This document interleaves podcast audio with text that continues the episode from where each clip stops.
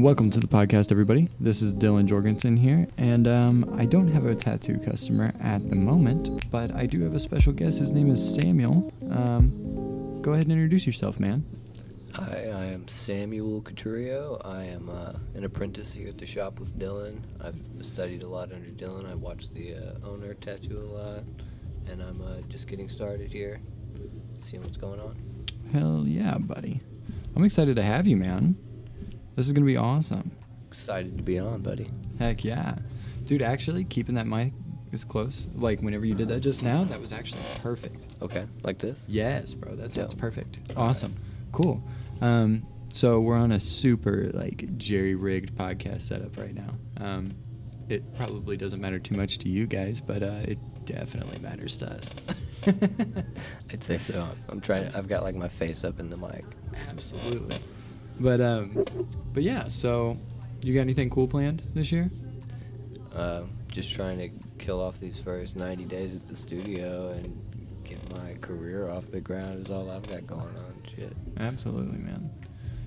So let's talk about some shit. What's your um, what's your most recent tattoo? Is it the one I did? Oh, on me? Actually, Jacob gave me one on my right forearm. Oh yeah, yeah, yeah. That's right. That little demon dude. Yep. Yeah, With fuck yeah. bear. Fuck yeah. ASMR. So- Yeah, ASMR. The plastic wrap. You guys want to hear? Lovely. You can't hear it, can you? Oh yeah. No, oh, dude, you that's can hear audible it. as shit. Yeah. Yeah. So okay. Um. Yeah, you got any cool topics? We're always having some cool fucking topics in here. Man, I, something that I think would be cool is talking about like almost everybody's got like a like a hellish story of how they got into the industry. Oh fuck yeah. So I that would be cool to talk about. Let's talk about it, bro. One like there's the issue of trying to avoid controversy. Like I don't want to necessarily mention shop names or anything like that. No, no, no, no. Yeah, definitely don't. Definitely don't. But, Even uh, even if you have to, like, make up a fucking name for the people that you're talking about. Okay, yeah. Or, or, I mean, yeah, definitely. Just yeah, make up a name. I Let's will make be up a name. making up names. Absolutely.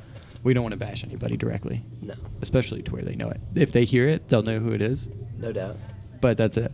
But yeah, then I'm not uh, slandering. We gotta be professionals. That's right. I'm not slandering anybody. It's just, uh, and you know, like uh, starting out, uh, I had to make a Facebook, which is something I've been out of out of the zeitgeist pretty heavily on. Yeah, yeah. So I hadn't had a Facebook since 2012, and I get on there and there's like, uh, you know, terrible beef between shops, like unbelievable. like it's, Absolutely. I, I had not imagined it until I got on there. no, it's fucking bad, bro. Yeah, it's It's bad. Yeah.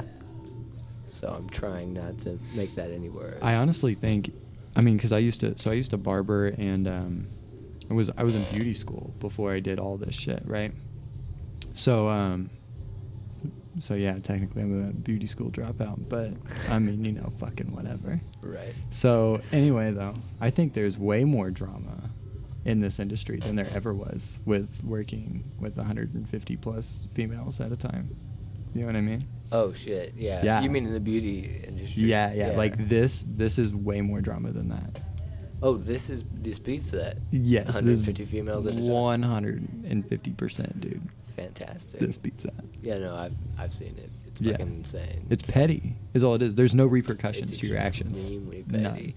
But Yeah. the stuff that does get said uh, on uh, on Facebook, even just publicly, is like legally, it's libel. It's, it's, Yeah, it's yeah. like crazy shit. Yeah, yeah, yeah. Well, and I think honestly, I think the slander, like the slander law, has to do with more of a um, like an employee working there and then leaving there.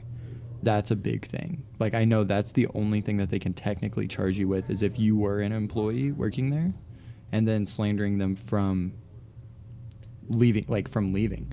But because I mean, as far as I'm aware, it, it may very well be shop against shop. But I mean, like I mean, Walmart employees can talk shit about Target employees all day long.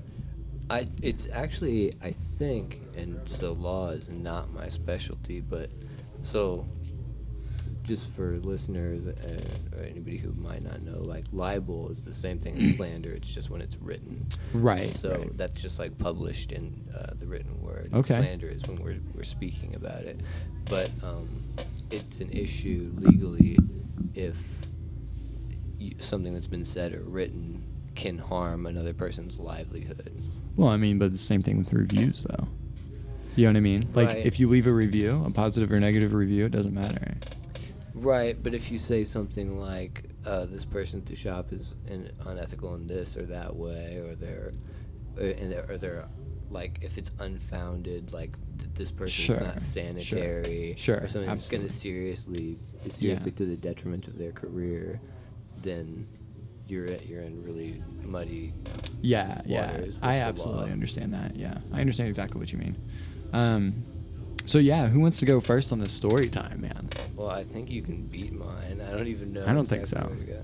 I don't think so. Well, I mean, yours is pretty fucked, man. I, I don't know how far you want to get into your story, but I mean, that's Uh, all the way up to you. No, I'm pretty open about mine, and then I, like there was like heavy friction in my shop between me and a lot of the people there. But ultimately, like I fucked up my first apprenticeship, Right. in, in my view. Yeah, you know? for sure. Um, so yours was different in that sense. Sure. From what I can tell. I mean, yeah, it was it was kind of different. Um,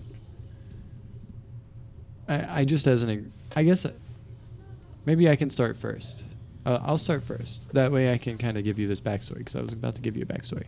Um, so, uh, kind of it. I mean, it started with I didn't. I mean, I kind of fucked it up for myself. I kind of went at it the wrong way. Um, my my general thing was is that I was going to, you know, develop my portfolio, take my portfolio to a shop, and I didn't care what shop it was. I was going to. I wouldn't say use them, but I was pretty well going to get my apprenticeship and and bail because I had my own plans, my own ideas, my own things that I wanted to do. Obviously, being young and eager, like that was a problem. You know what I mean? So, understandably so. Um, shop artists especially like don't take well to that. Now, granted, you're you're able to leave and do whatever you want to after your apprenticeship. You could choose not to fucking go through with it altogether. You know what I mean? Um, but for me, I, I feel like that was kind of a sideways approach to take it. You know, you know what I mean? To to go about it. Um, but yeah, so I was actually going to um, enlist in the military before I like literally like I just had found out that we were having our second baby and I had just a couple of options to get my shit worked out. You know what I mean? Um, my life needed to be worked out very quickly because I was I was behind. So yeah, so second kid on the way. Uh, my options were to get this job at Lux Motors and sell cars, or I was going to, um, which I did almost get the job. I had a um, an interview set up, and I was going to take it and do all that stuff. But they were pretty well ready to hire me out of the gate. Um, just my sales records from my previous job because I printed those out before I left. Good call. But um, but yeah, absolutely. So, um, I it was either that or I go into the military and I was just gonna enlist and do whatever the hell I could do to you know what I mean, just make everything work. Um, and then I had been looking for a tattoo apprenticeship for a while. Um, I started my first one, and they pretty well used me to hang drywall and paint. And then at the end of the week, he was like, "Oh, bro, I'm sorry. Um, I never asked anybody if I could have you here." And I was like, "What the fuck? Are you kidding me?" He was like, "I hope I didn't waste your time." And I was like, "No, bro, absolutely, you wasted my time." and I left. You know, like I told him that. I told him I was like, "You Yeah, absolutely that's wasted a my huge time." waste of time. Yeah. Objectively speaking. Yeah. Yeah. So I just straight I left there, and then um, I was again on the hunt for an apprenticeship, and I had close contact to um, old dude that I worked under at the second shop. Um, now, I had already been talking to him about my portfolio. He was helping me get my portfolio together. Um, he just couldn't get me a space in because their shop size was limited. So um, there was only room for two artists, and one of the artists was his co-owner, um, and then he bailed, and then brought me in, and then when he brought me in, then that was it. I mean, it was okay at first, but I should have known because like fucking two weeks in, I get a text, and it's like you know, obviously we're working like six days a week. We're there. You know what I mean? Right. Um, and then that was like super mandatory. And then I had one day off, which was Sunday. Um, and he fucking hits me up the second weekend that I was working there. And he hits me up on that Sunday and he's like, hey, bro, I'm going into the shop. I'm to do some drawings and some paintings. He was like, I want to help you learn some of your line work stuff. I'm like, dude, we're there six days a week, and you're like not actually like ever there. You know what I mean? Like even from the right from the jump, dude. Like it was exactly like that. And so then he uh, he hits me up and tells me that, and I told him I'm like, dude, like I'm going grocery shopping today. Like I gotta get a bunch of shit done so I can be at work tomorrow and not have to worry about nothing. And he was like, oh well, if you're gonna fucking take today off, then um, he was like, it just shows how much you don't want this shit. And then like he was like, dude, I should honestly. He was like, if you wanna, he was like, it's not my problem if you wanna kick rocks and like you know fucking like threatening to fe- beat my ass and shit. Like dude, all kinds of shit. Like second weekend. Right. So it was just bad like right from the fucking jump. Well, one. So did you mention? You said we. I don't know if it was intentional. Were there other artists working there under? No, no. So I, I just think that was a mispronunciation. Yeah. No, Okay. I mean it was just it was just me and him, and Right. then um, uh, no, it was just me and him, and then I mean his wife. Like technically, she owns the shop. Like Okay. her name's on it because he didn't want it on his name. So you know whatever you want to do with that. Yeah. right. Yeah.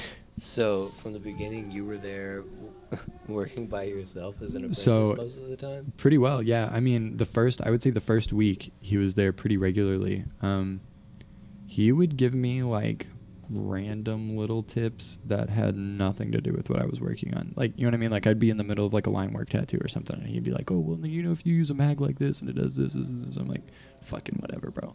but then, pretty well, he started me off on. I mean, I was I was just a flat fifty percent, like. You know what I mean? Like I'd get fifty percent of my money, he'd get fifty percent of my money, which is fine starting out. Whatever. Like that's not an uncommon base price, but usually you're supplied everything.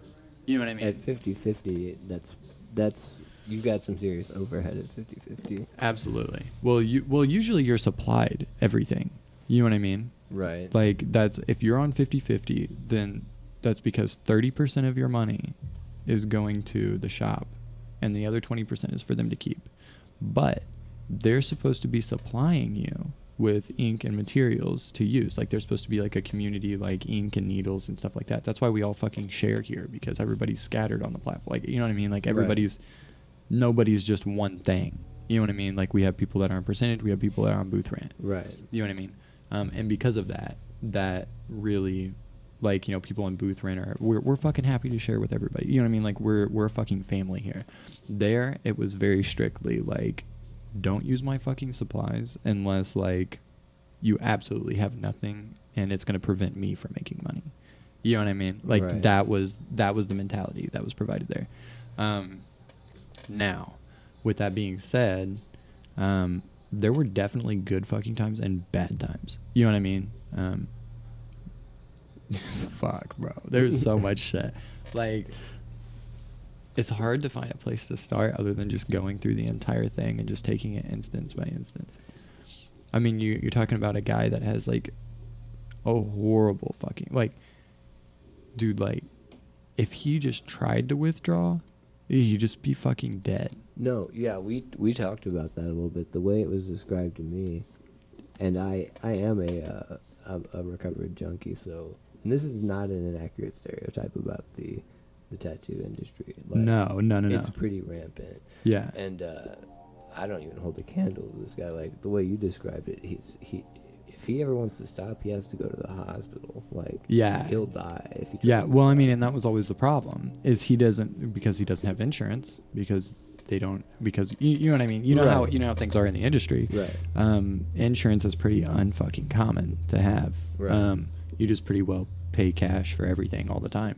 So he um he would stay at home and he would message me and be like, "Dude, I'm talking like fuck, I don't know, like a couple couple months in maybe." He was like ta- like prime tax time. right. Like this motherfucker's like because he he was so strung out, he wasn't able to keep up with the amount of people that were coming in and wanting to get tattooed by him. You know what I'm saying? So the money was walking out. So the money was walking out because he was trying to get his shit together. So what he what he would do is he would like all of a sudden schedule, you know, like a week or two off and be like, "Hey, I'm going to need like at least 3 weeks to fucking, you know, recover from withdrawals." Which That's dude, unrealistic. Yeah, I that's could, hyper unrealistic. right. Like. I'm a Boy Scout compared to this guy. Like Yeah. from what I've heard, and three weeks is not Right. even an option for this guy. Right. What, So he would fucking dude, I'm talking like two weeks into his little time off or whatever, I wouldn't hear from him, wouldn't see him. Which keep in mind, if he's not there, then at oh, then um, his fiance would have to come pay me. And then, um, but I would, if I didn't see them for a week at a time, I couldn't take my cut of the money. Like, unless there was, unless I like talked to him about it and he like granted me permission to take my money. Like, it was very much like he fucking paid me out. You know what I mean? I would have like a wad of money sitting there and he'd want to go through my book, which I have my book, you know what I mean? Like my clientele book where it's like a list of all my money and shit. yeah, you should. Um, yeah, and he um, he would sign off on my money um, and make sure everything was proper. Um, but that was a thing. But then it would turn into a um, just a constant abuse of power when it came to money, like frequently abusing it, like. You know what I mean? Like he he would just be like he he'd be like, oh well, you said you charge this much and blah blah blah blah blah. But then it, like, dude, like the math was so inconsistent all the fucking time. It was like absolutely ridiculous. You know what I mean? Right. So, but so keeping that in mind, like one, I'm not getting paid regularly, like I'm supposed to be.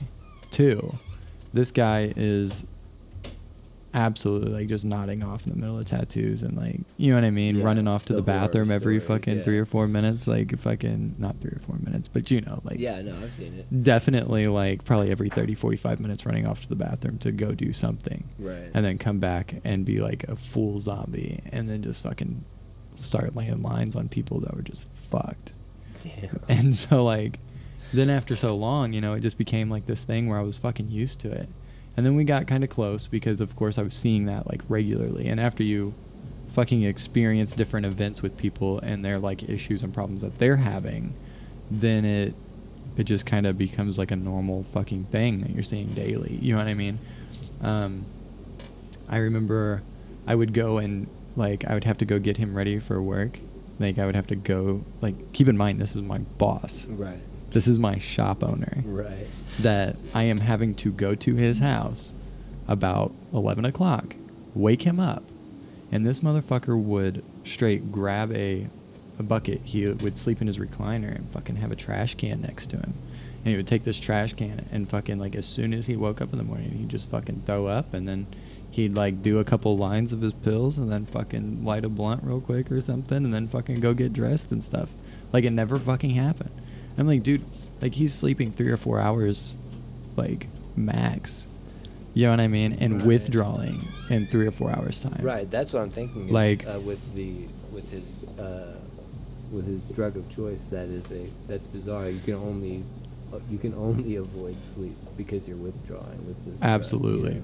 Yeah. Which is, I guess, opiates. right? Yeah, To- to yeah, yeah, open yeah. So you're talking, yeah, opiates, benzos. I mean, it was a it was a big bounce around back and forth for a fucking long time. Right. Like it would be a constant, like, oh, I'm getting off this and I'm getting onto that, or I'm gonna get off of this and I'm gonna use this as a substitute and it doesn't get me fucked up. But then like he'd find a way to make him get fucked up. Right. You know what I mean? Um, but yeah, man, I, it was fucked. Like, I mean, that was a problem. But I mean, that that was his own thing. He was fucking his own life up. You know what I mean? Like, that's. I mean, fuck, if he ever hears this, like, yeah, he's gonna be pissed. But, like, not naming you Bud. Um, and not even a lot of hatred anymore, man. I used to be hateful about it. Yeah, I felt the same way about mine, but I'm way more to blame for my own folly and, Yeah. my own. So Yeah. No, I mean, I mean, yeah. It's. I mean, we all fuck up. I mean, mine. Mine. I guess mine was a lot less self-inflicted. Yeah. Well, but I feel like your fuck up was maybe hanging around so long. Yeah, your, yeah. Your, your skill built really quickly, and you were like, uh, might as well have been running the shop, is what it sounds like. I mean, honestly, like, I wouldn't. I don't want to like just like take that on as like a like a like a fucking medal. You know what I mean? Like, I'm not like I'm not claiming that by any means, but because there was definitely a lot of stuff like that I don't know about running a shop. You know what I okay, mean? Okay, fair, fair enough, but it, you were But like, very much so, I did like a lot, a lot. well, Like it sounds like there were long periods where you were the income, for sure. so that's a big deal. Yeah. I mean, I don't I don't know for sure cuz his excuse always was like, well, you're never in here when I'm in here, and I'm like, dude, I'm here from noon to fucking midnight every single day, and you're telling me that on Sunday you come and tattoo, or after I leave you come and tattoo? Right. Undoubtedly so. Like, you know what I mean? Like, you are fucking not. Like, there's no fucking way. Doesn't sound realistic, especially if you're picking it up in the morning. No. It's, so it's like I know what you were doing this morning. I mean, there would be random fucking times, like random times where I would come in, and there'd be like I'd go in the bathroom or something. Like I, he wouldn't have been there all day the day prior. And of course, I'm like cleaning the shop every fucking day. So I like go in there, and I would like go and do my morning cleanup because I clean up in the morning, clean up at night. You know what I mean? Just to make sure that nothing was like fucking weird. And it, that's actually just out of like poor like a like a, a bad experience that happened. And what had fucking happened was I had a customer that had came in and they used the bathroom before like because I was like I cleaned up last night. Like there's no point in having to clean up today right? Well no apparently he did come in that night like later that night after I left. And um there were like lines of pills like on the thing where I guess he like crushed them up to go fucking snort them or whatever and then just abandoned them and just left them there and forgot about them and left and then so the customer comes in the next morning with me. Oh shit. like we come in at the same time because he's like there waiting. Because i mean dude would be like you know what i mean? You get customers all the time that just be like oh well, my appointment's at noon. I'm going to show up at 11.45 to be on time but i'm not showing up until noon. Right. you know what i mean? So um so yeah so people would walk in with me pretty well is what would happen. And then i would walk around the shop and clean up everything but this customer came in with me at the same time and yeah there happened to be some fucking pills laying on the fucking thing just all crushed up in a line like ready to go ready to go for him and he never he didn't use them i guess and so they were just fucking sitting there and so the fucking guy comes in and he's like hey man like like i don't want to offend you or anything but he was like if this is for you like i don't want you doing my tattoo right. and i was like no bro like that's not me like we can you can fucking go get a piss test right now like i'll piss clean every day of the week right. and so he was like, no, no, no, I trust you. And he was like, you need to get this sorted out. He was like, you shouldn't be here. And I was like, yeah, well, this is like the first couple months into my fucking Right. A customer me working like, there. Yeah. advising you like maybe move on. Yeah, like Yeah. you need to find somewhere else to be. But my goal was to get my apprenticeship over with, get my first license, and then having because my idea at the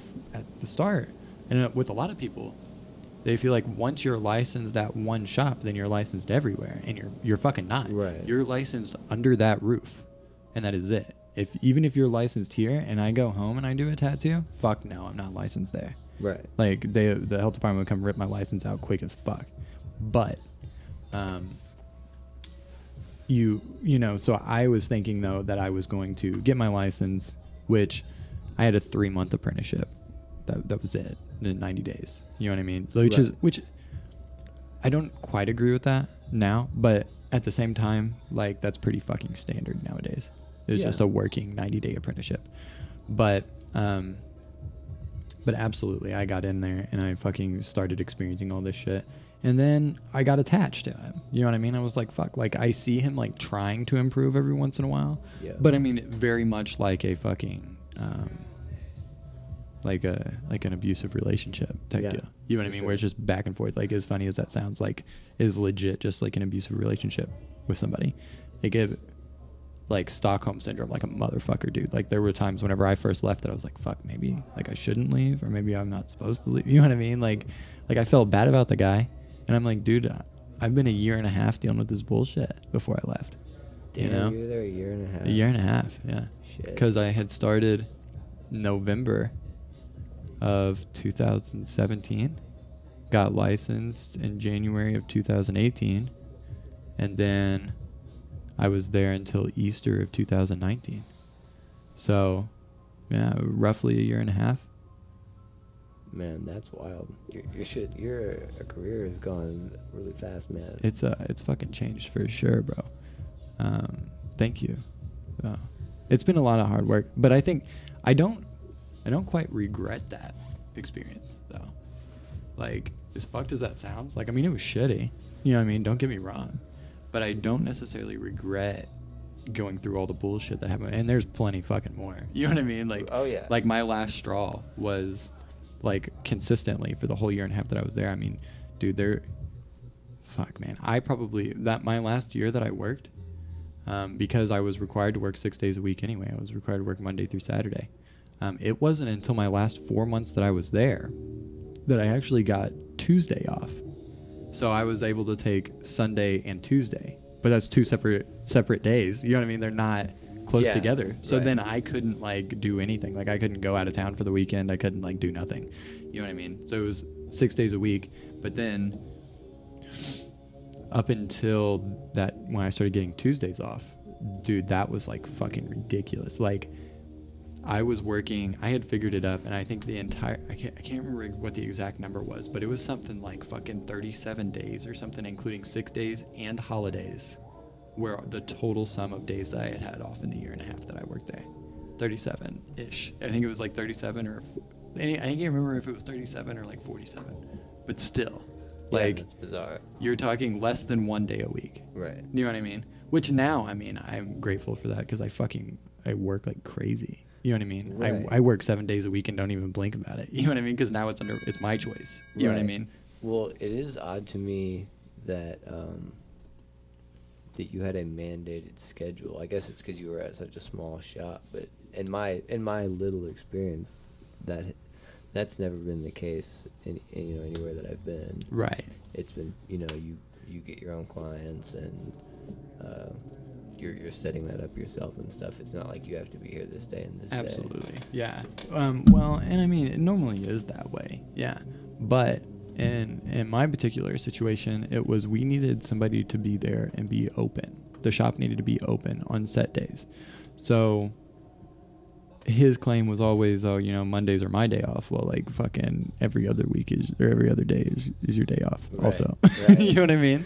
So Oh. like I would go and take. I'd be like, so the last, the final straw, what I was getting at a minute ago was, I keep in mind this whole year and a half I'm on 50%. And they were like, oh, well, after the tattoo convention in 2019, um, the Villain Arts Convention, you know, we will um, discuss bringing you up to 60%, right? Right. And keep in mind, it's just me and him. So, yes, I'm majority of his income considering that he's probably working three to four days a week max. Like, fucking max, bro. Like, three days a week. You know what I mean?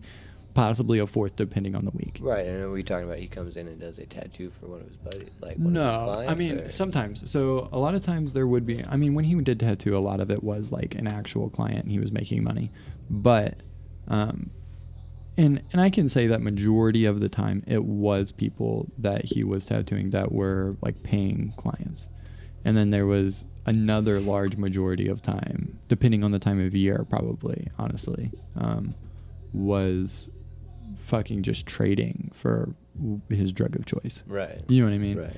Um, and even really, I don't even know if it was like a full trade deal because I know there were lots of times where he was like buying stuff, but then he has like family members and shit that would give him whatever. You know what I mean? That were just like throwing him whatever. Yeah. And then like adding up like a tab pretty much of how much he owed them in tattoo work and then never fucking paying that off. You know what I mean? right. Yeah. Like I have plenty of his fucking people that were like that that come and get tattooed by me. That I mean, I I absolutely just make them pay because I don't do anything. You know what I mean? So I don't. They don't have anything that I want for trade. But I've heard lots of stories about like side shit that I was totally unaware of that happened while I was there. You know. right. Um, but yeah, fucking crazy shit.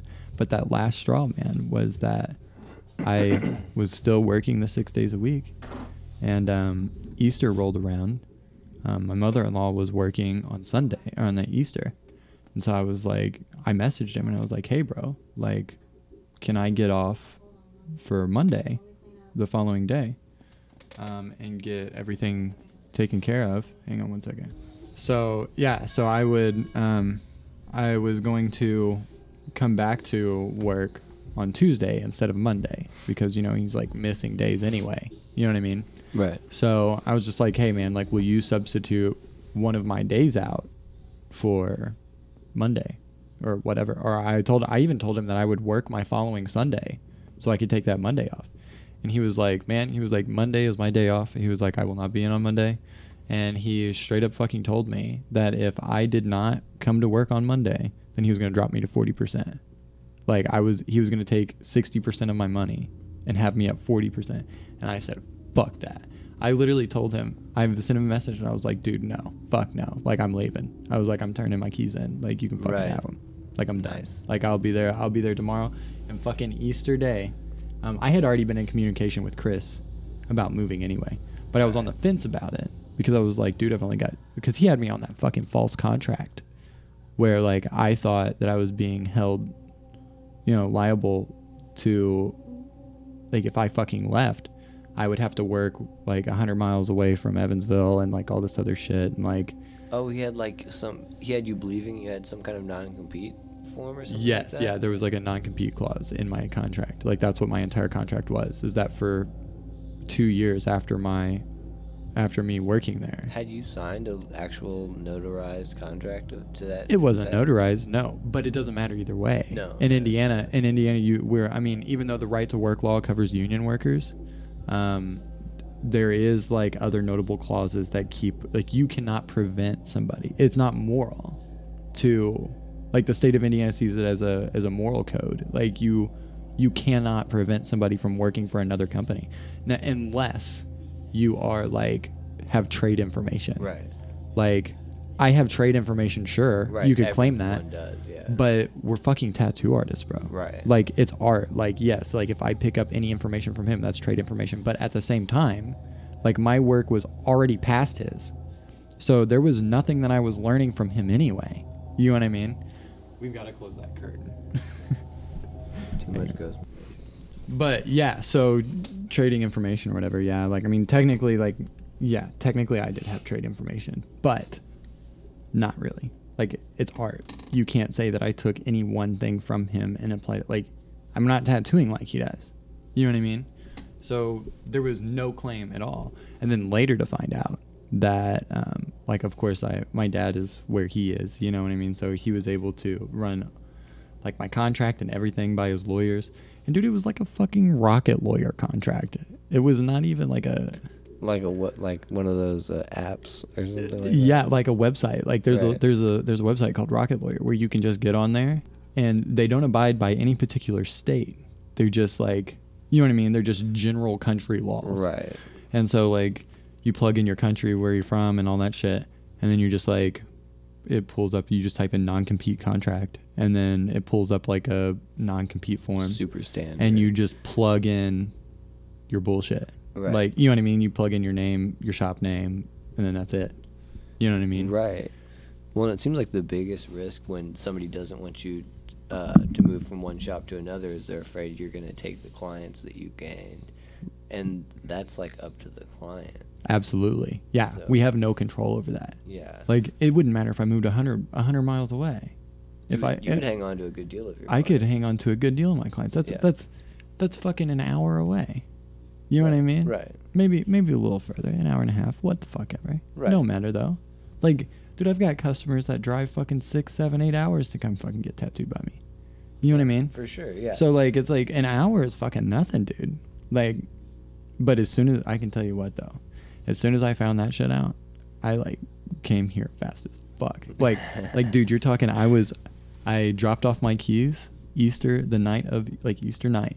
I met um old girl at fucking AutoZone and fucking gave her my keys. She was like, all right, and because they didn't want me near the shop, by the shop, anything. right. And then um, which I mean I wasn't gonna fucking do anything, but still, you know. Right. Um, so we uh, we met up. I gave her the keys, and then I the next morning pulled up with a U-Haul and my brother, and we fucking pulled up in the parking lot, and I took all my shit and loaded up in the fucking U-Haul, and I messaged Chris, and I was like, "Hey man, like."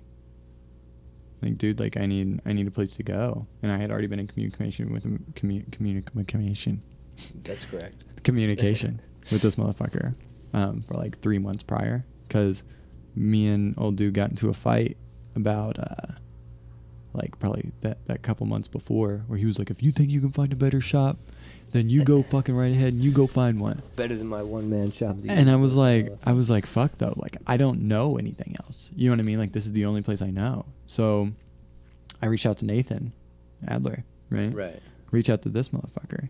And he's like he's like dude he was he was like uh he was like, "What's your conditions like there?"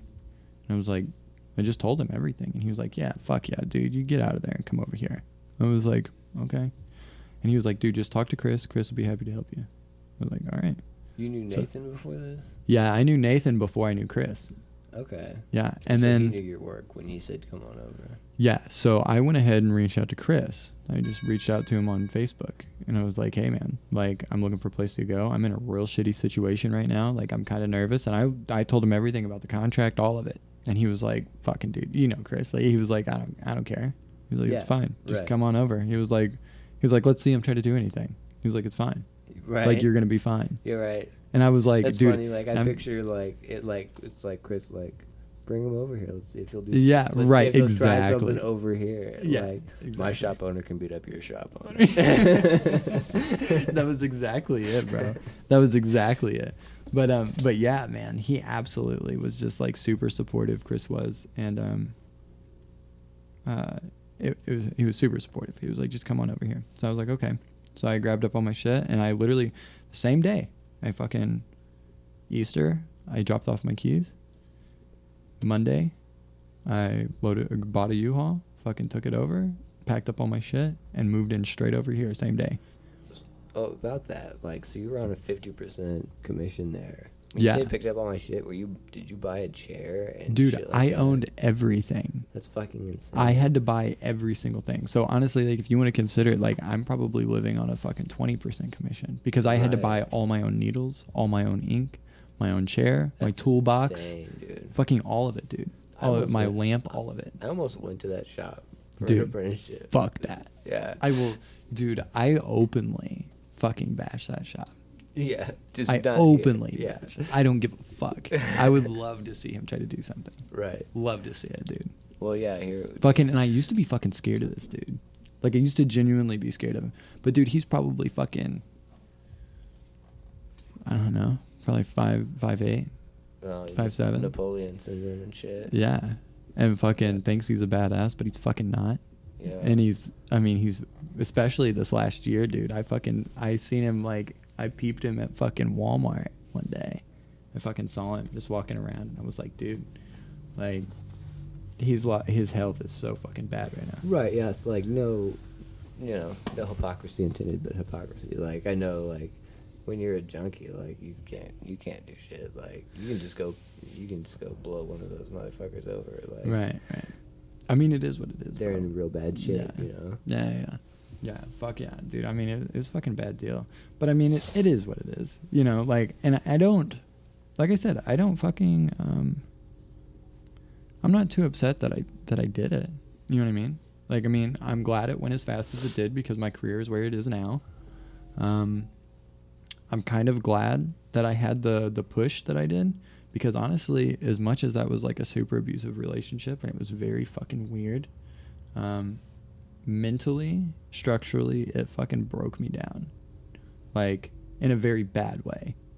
Um, I mean, there were multiple times where me and I would come home and I'd be so fucking like, not even know why I was stressed. You know what I mean? But just hyper stressed, bro.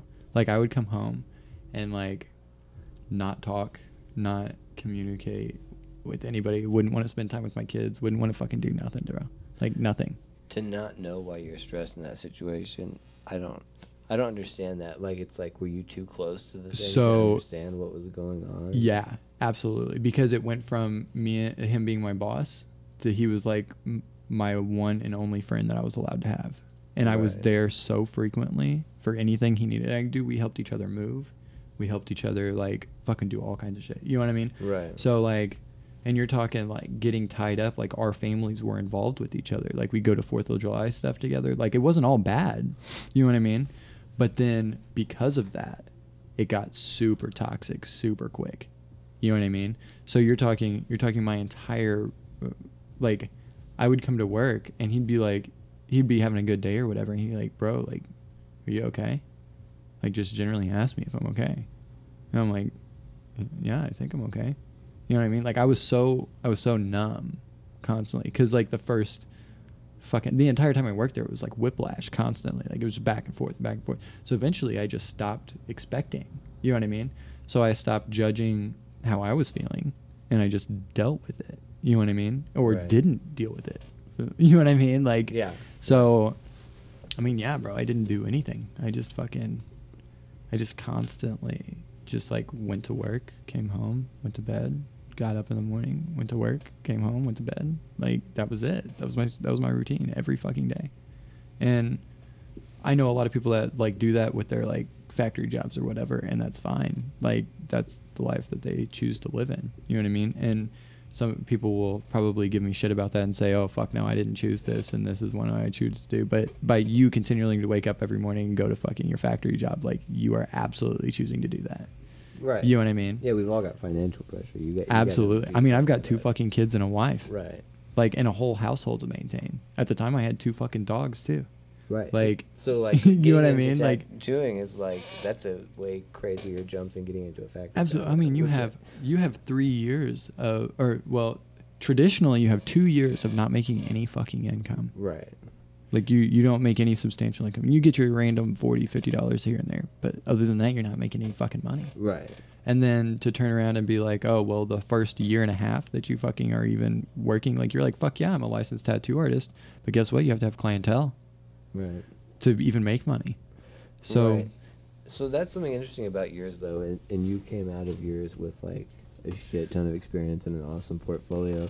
So how quick did this guy have you tattooing? That's immediately.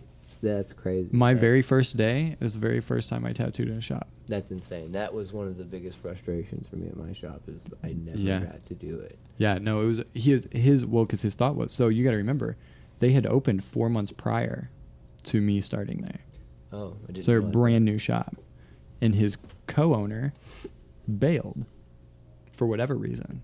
I can't imagine. Can't imagine, right? So co-owner bails. He needs to fill that spot immediately. You know what I mean? Because he there's no way he's handling that by himself. And you're talking shop rent seven fifty. Right. That's it. I'm thinking that's pretty low, right? That's fucking low. That's, dude, that's a hella fucking low. Right, That's, that's- so low. I could live there. Yes. yes. So so anyway, so yeah, no way he's he's fronting that on his own. But then also to consider the fact that um, so he puts me in there, right? And I'm like fucking working like normal. Um, I I didn't struggle with clientele almost at all.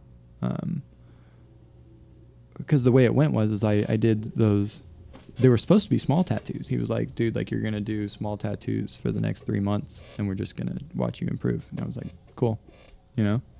Um, and then he was like, you know, you're gonna be doing like small tattoos a couple times a day and you're gonna do like um, it's they're all gonna be forty bucks. I'm gonna take fifty percent. It's like, okay, fucking whatever.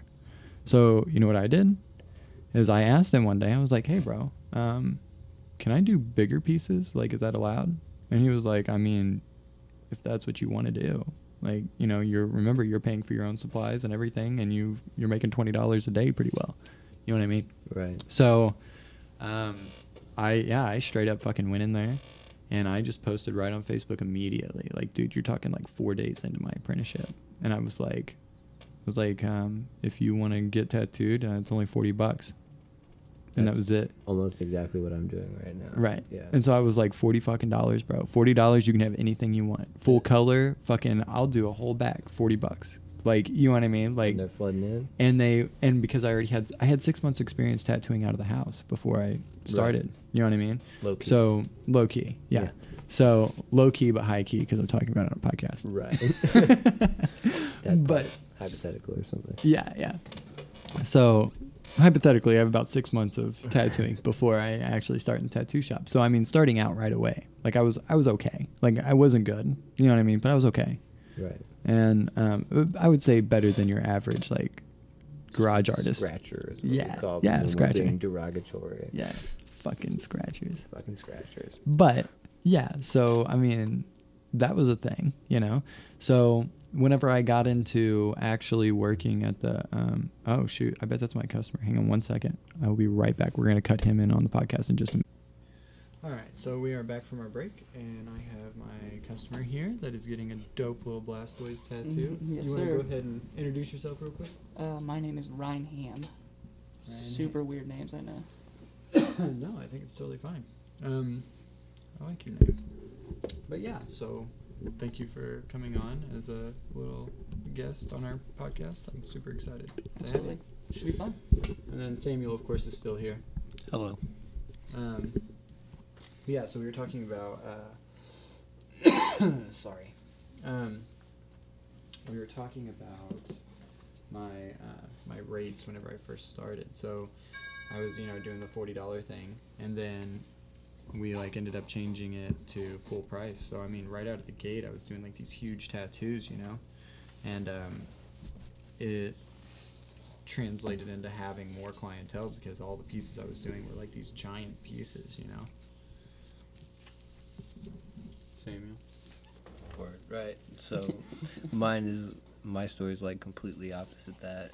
Uh, the first shop that I uh, went to apprentice at, I uh, I just went there with my portfolio Right.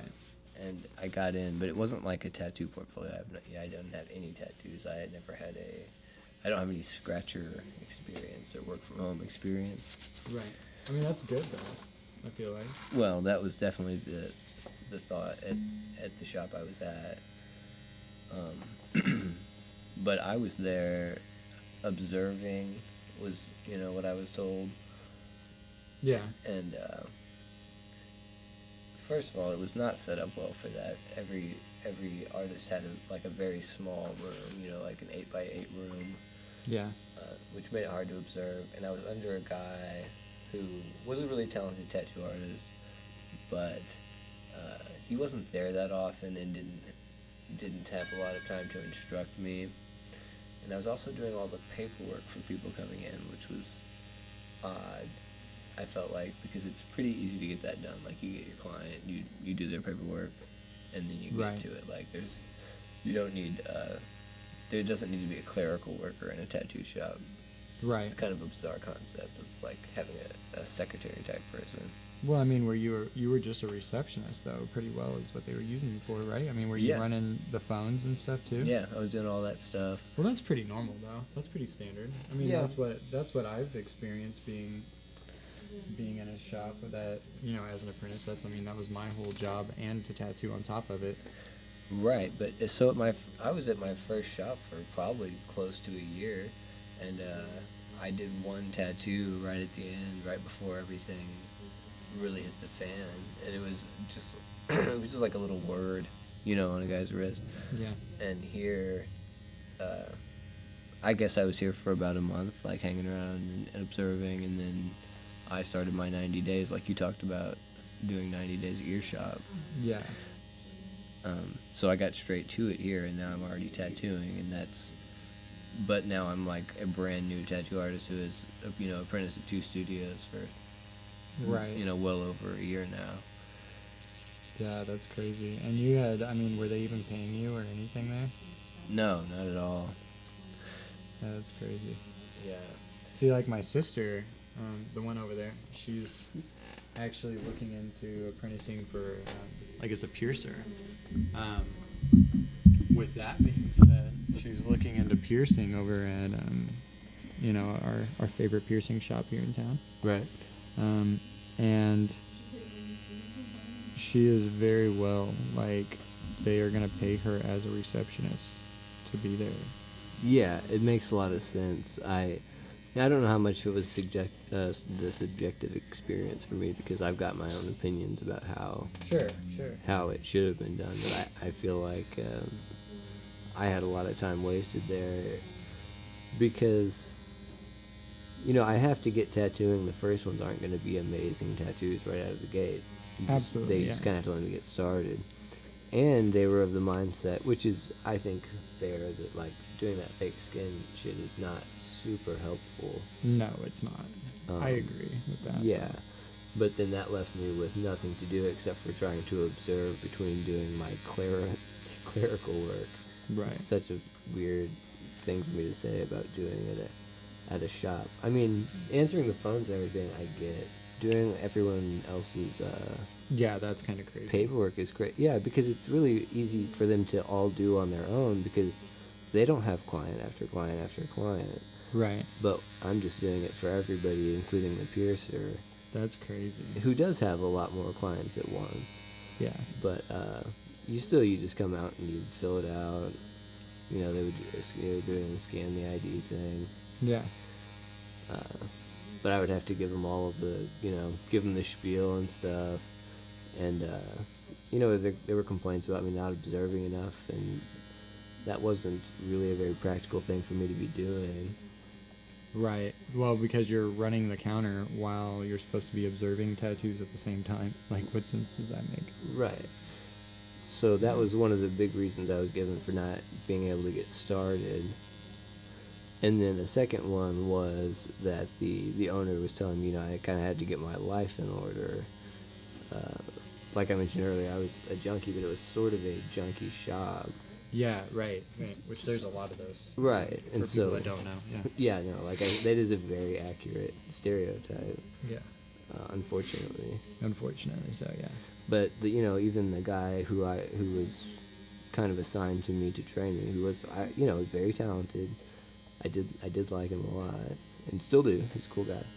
But you know, he was also a junkie, and so like, uh, kind of the idea that I shouldn't get started because I'm a junkie seemed really paradoxical to me. I mean, I would even get, you know, I would. Uh, you know, procure some of my supplies Right. from most of the people at the shop, you know, is where I was getting it. So it was really a bizarre thing. Yeah, I Uh, think that's something that, like, I mean, people have to be aware of that kind of shit too. Like, I feel like the health department and stuff, like, has to be aware that that's happening. Like, there's no way that they don't know. No, and there's some shops in town that like it's well known. They're like, you know, so and so nods off. I, you know, there's a there's a well known shop in town with a, a talented artist working there. But I've seen uh, a client walk in with one of his pieces, and I was like, that's really amazing.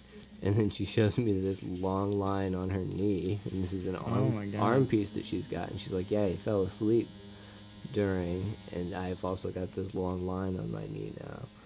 So wow. it's a no, yeah, like it was a full nod off, like need like I don't know if he was using the foot pedal or what, but uh, he nodded off with that thing running and got a long line in on her knee. So uh, it's that's crazy. yeah, no, and it was you know really wonderful portraiture work. So it's pretty wild, and and this this shop is still running, and it's I would say the most notorious one. You could probably guess it if we weren't on the you know on the podcast. Yeah, yeah, absolutely. Well, I mean, even yeah, even just like talking about it in general, like I mean, you could probably guess it in your top three fucking guesses, like for sure. If you even if you didn't even know anything and you just started naming shops around here, yeah, right? Yeah, like by by luck you could probably guess it. okay. Uh, so So yeah, that's fucking wild. man. Right. So I was there doing that bullshit at the counter all the time, and uh, my problem was escalating just on my own. You know, like that was it was my doing, Yeah. but like uh, you know, my mentor kind of hooked me up with uh, the guy who can get you anything. He's like the Hunter S. Thompson guy. Yeah. And so I'm going in there. So I started going in there like way too fucked up and stuff. Uh, so like the original point became more and more true over time that like I really couldn't start until I got my shit together, you know. yeah, sure. So like and it there's a lot to say in between, but like you know at the end like I ended up leaving the, that shop after uh, I had one major overdose at the shop, and uh, like the ambulance came, they wanted to Narcan me. Damn, I didn't let like I didn't get Narcan though. That's crazy. Yeah, but they just let me sleep there at the shop, like on the couch, because I couldn't drive anywhere or anything. Obviously, yeah. and just a couple weeks after that i got arrested and like i'm still not fired from the shop i just kind of quit showing up because like nothing was going to let me get started and then I, I had dug myself into like a terrible hole there Yeah. but on a on another note which i think is actually the biggest problem were like these ideological differences at the shop, Yeah. which sounds crazy, and it, that again might be my subjective experience, but I was not really aligned with their way of thinking. Uh, Sure. To the point, like, like when I first started, the owner and I, like, really liked to talk politics and philosophy and stuff. Uh, and he really held his own in those discussions. Yeah. But when that stopped happening, or we were at an impasse, uh, you know, and he had his own problems, which were, Yeah, was yeah. actually um, more alcohol than anything else. So he would get done tattooing. At the end of the day, I'm mopping because I'm mopping fucking every night there. Yeah. And uh, Which is which that is standard. right, no, that, But, and yeah. I would especially accept that if I were also tattooing during the day. Right. Right. uh, which I wasn't. Uh, but then, you know, he would come down and he would be like pissed drunk, like crazy drunk. So that our whatever we were discussing, you know, maybe an hour before, had turned into a thing where he's like screaming at me about it. right. And uh, I, you know, I don't want to get like crazy into my ideology or his ideology, but like, Sure. uh, it was super incompatible, which is fine with me. I, I really love talking to people who disagree with me. Right. But if it ends with like drunk and screaming at me, you know, it's like, well, you're There- there's no fucking point. right. It's like you're an idiot if you believe that, and it's like this whole conversation has no purpose. If Yeah. you know, I'm open to being swayed or just having this interesting conversation, but not getting really, you know, screamed at and stuff. So after everything went down with me legally and with my uh, my drug addiction, I was like, I was like, nothing's this studio's not gonna take off for me.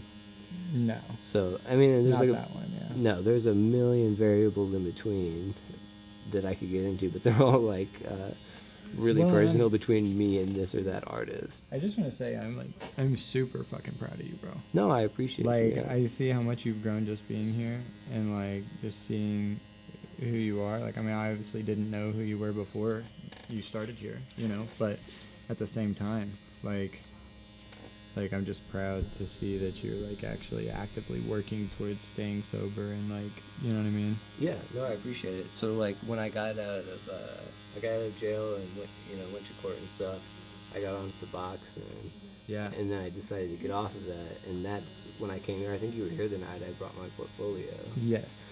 and uh, Chris wasn't here, but somebody called him in. Yeah. I don't know who did that, but it was awesome. I think it was Jacob probably because I wasn't I wasn't here for I mean I was here but I was tattooing I think that night and then So- I came out and I seen Chris out there talking to you and I was like what the fuck is that Right. No, I I was uh I was surprised to to have the owner called in. You know.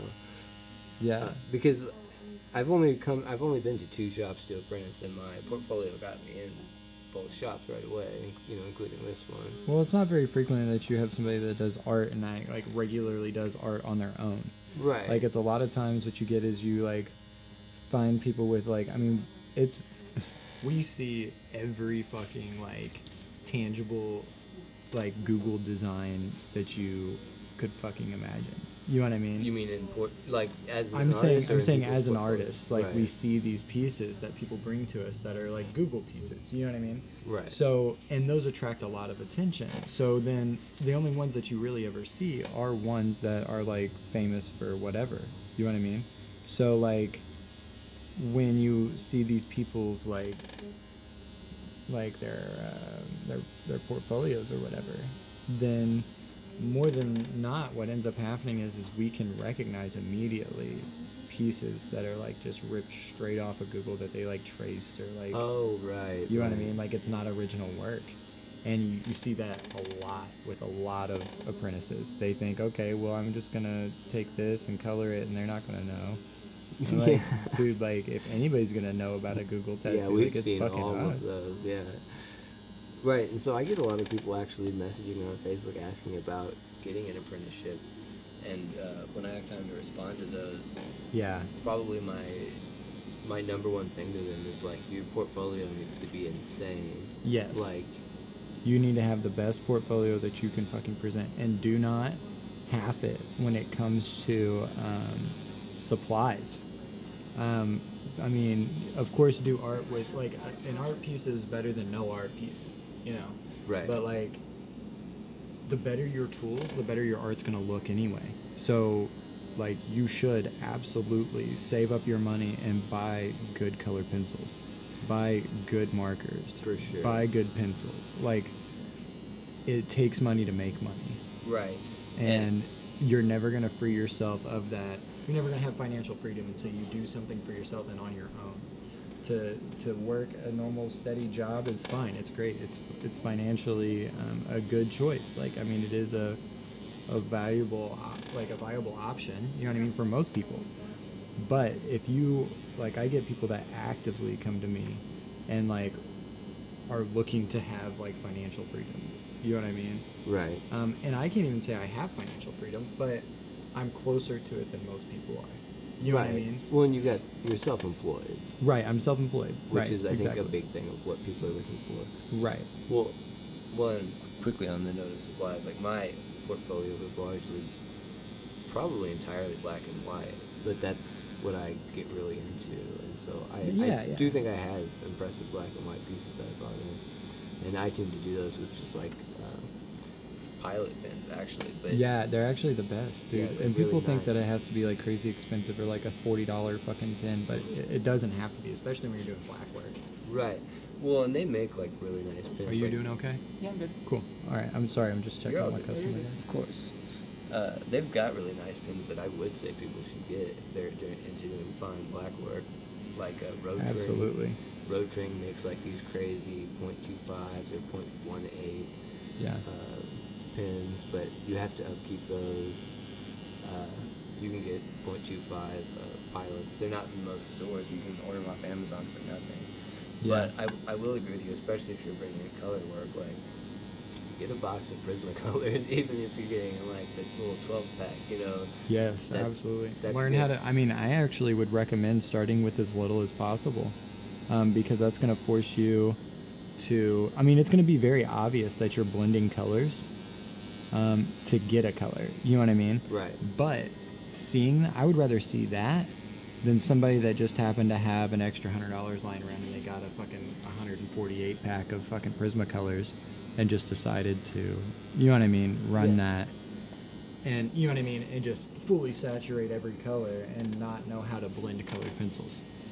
You know what I mean? Right, Like yeah. when I look at somebody's portfolio, I'm not looking to see like, oh, like hey, like your art is like perfect in its perfection. No, I want to see that you have like general knowledge of how art works and like how things do. You know what I mean? Yeah. Like I would much rather instead of see a nice clean um, colored pencil piece, Yeah.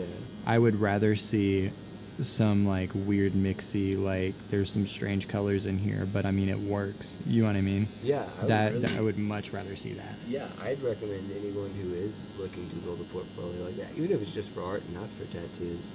Right. If, if you're trying to, to build up your abilities in that way, I spent a long time with, uh, I think it was Derwent. It wasn't even Prismacolor, but Derwent's pretty good too. Yeah, Derwent's all right, man. And I had uh, just, I would only use the primary colors and black and white. Yes. Like, even though I had way more at my disposal, it's like how far can I push it with, with these colors, which in theory, you you can do it, you can make any color with.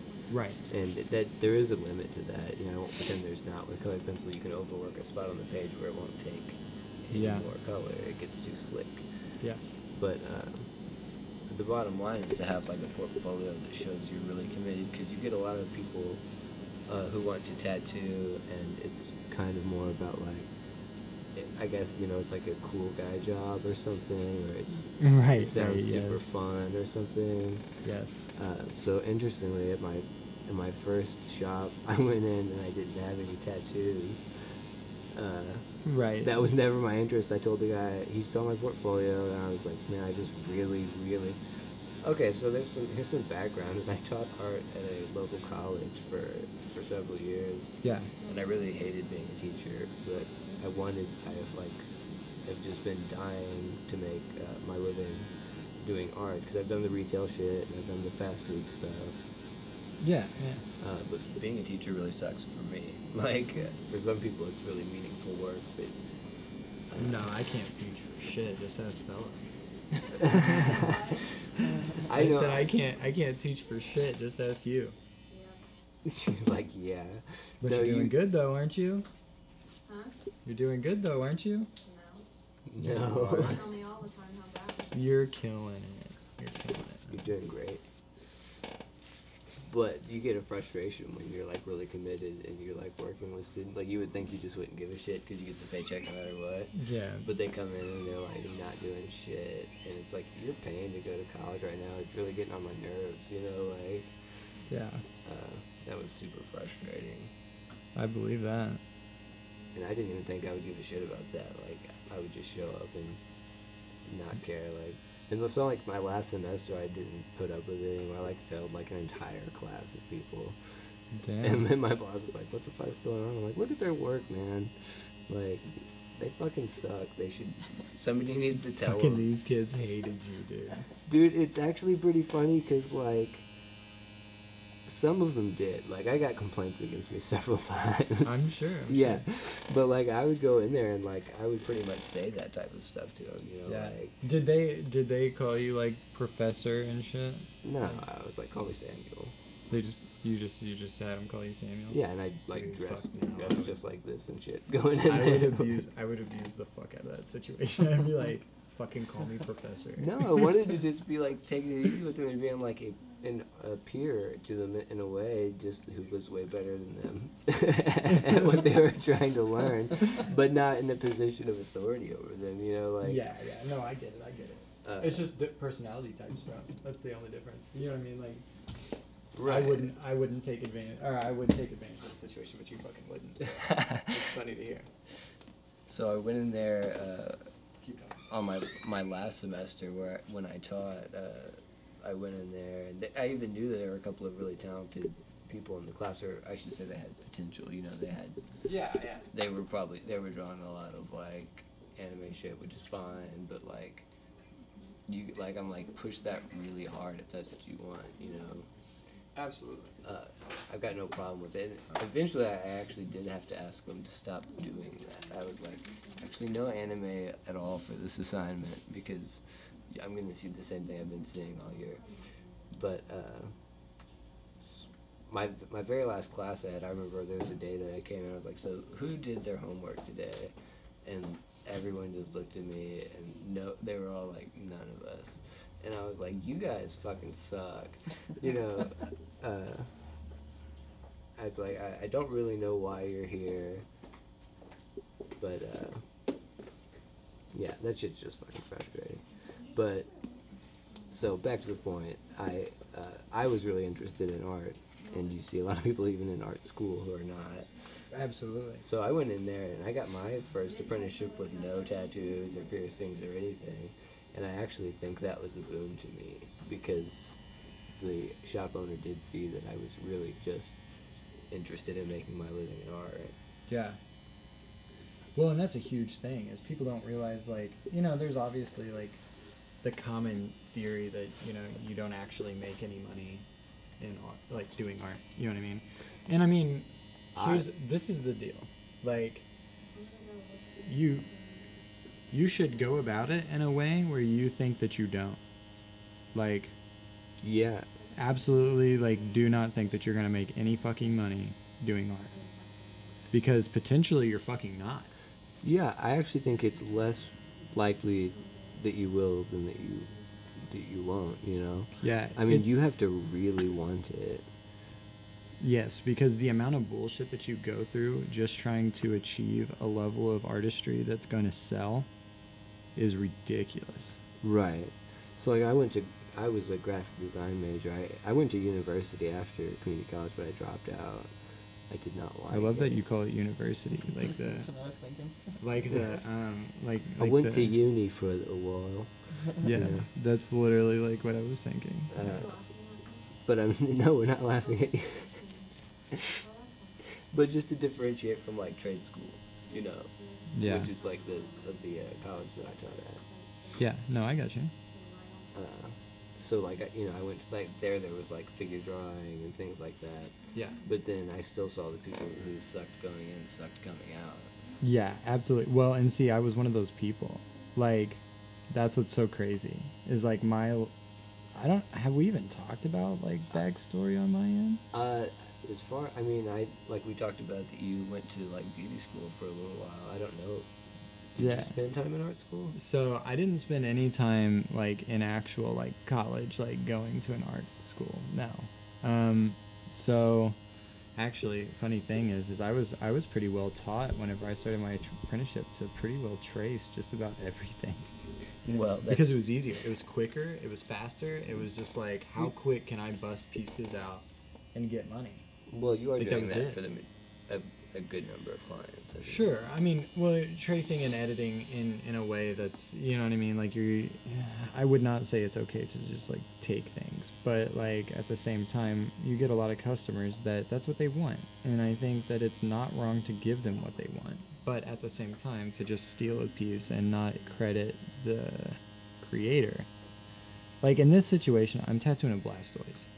Like. Right. But like, like, how many people who how could many potentially be listening? have How can Blastoise I? tattoo? I How mean, right? If you But- do, you're awesome. Yeah, people Yeah. like it's America. People like Pokemon. Yeah, but how am I uh, like gonna get a hold of the artist of the Pokemon card that this came from? Like, And are you gonna get the go ahead on that shit? right? Like, No. no. Uh, I mean, I'll probably yeah, you probably get the go ahead on it, but you, will you ever hear back from that person? Fuck no. You'll never hear back from that person. Never. I think, dude, I think honestly, if you tried to get permission to do Pokemon or like Disney characters, that shit would not happen. no. It's no, like I if mean, you they'd like, ask, no, it'll be a problem, and if you don't ask, it won't be a problem. They'll be like fucking whatever. Yeah. Yeah. I mean, it's open, it's not bad for them for people to be out getting. It's not like it's not like Right. It's a whoever walking owns fucking Poke- billboard. Yeah, when whoever is uh, publishes Pokemon, I have no fucking clue. Now, private pieces, like pieces that were uploaded on Pinterest or whatever, and they're like, Like, yeah, someone's like deviant artwork or somebody's actual art. Fuck yeah, I will ask every time. And I used to not. I used to really struggle with that. I used to really just like jack pieces from Cool. like Google or whatever, and I wouldn't even claim them as custom pieces. I would just say, hey, like I want to do this tattoo, and I think that's what's really hindering my growth. Um, was that I was doing that, you know, um, because now people have pegged me as a person that just jacks stuff off of the internet, and now I rarely do that. You know what I mean? Well, but for a while I was. I don't even think that's a fair thing to be pegged as because you get such a huge number of clients who specifically want that. Yeah. I was just seeing, Oh yeah. Just, because I just finished that drawing hers. So I was just seeing oh where okay. you're at. I mean, I pro- I may need my iPad after. when I No, I'm done drawing. drawing. I'm seeing where you're at to see how much longer you got. Oh yeah, I've got a, I've got a while. That line work looks lovely. Thanks. Super crispy. But, But, I, um, don't, I don't think it's fair for like you.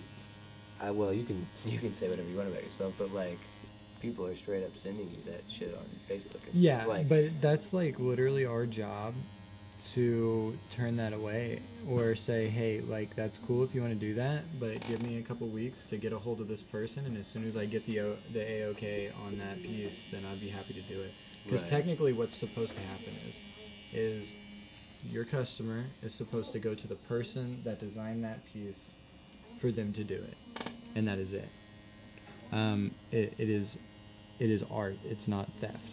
You know what I mean? So, um, stealing art is a big problem that we're dealing with right now in the tattoo industry. It's huge because Google and Pinterest and all that shit makes it so easy.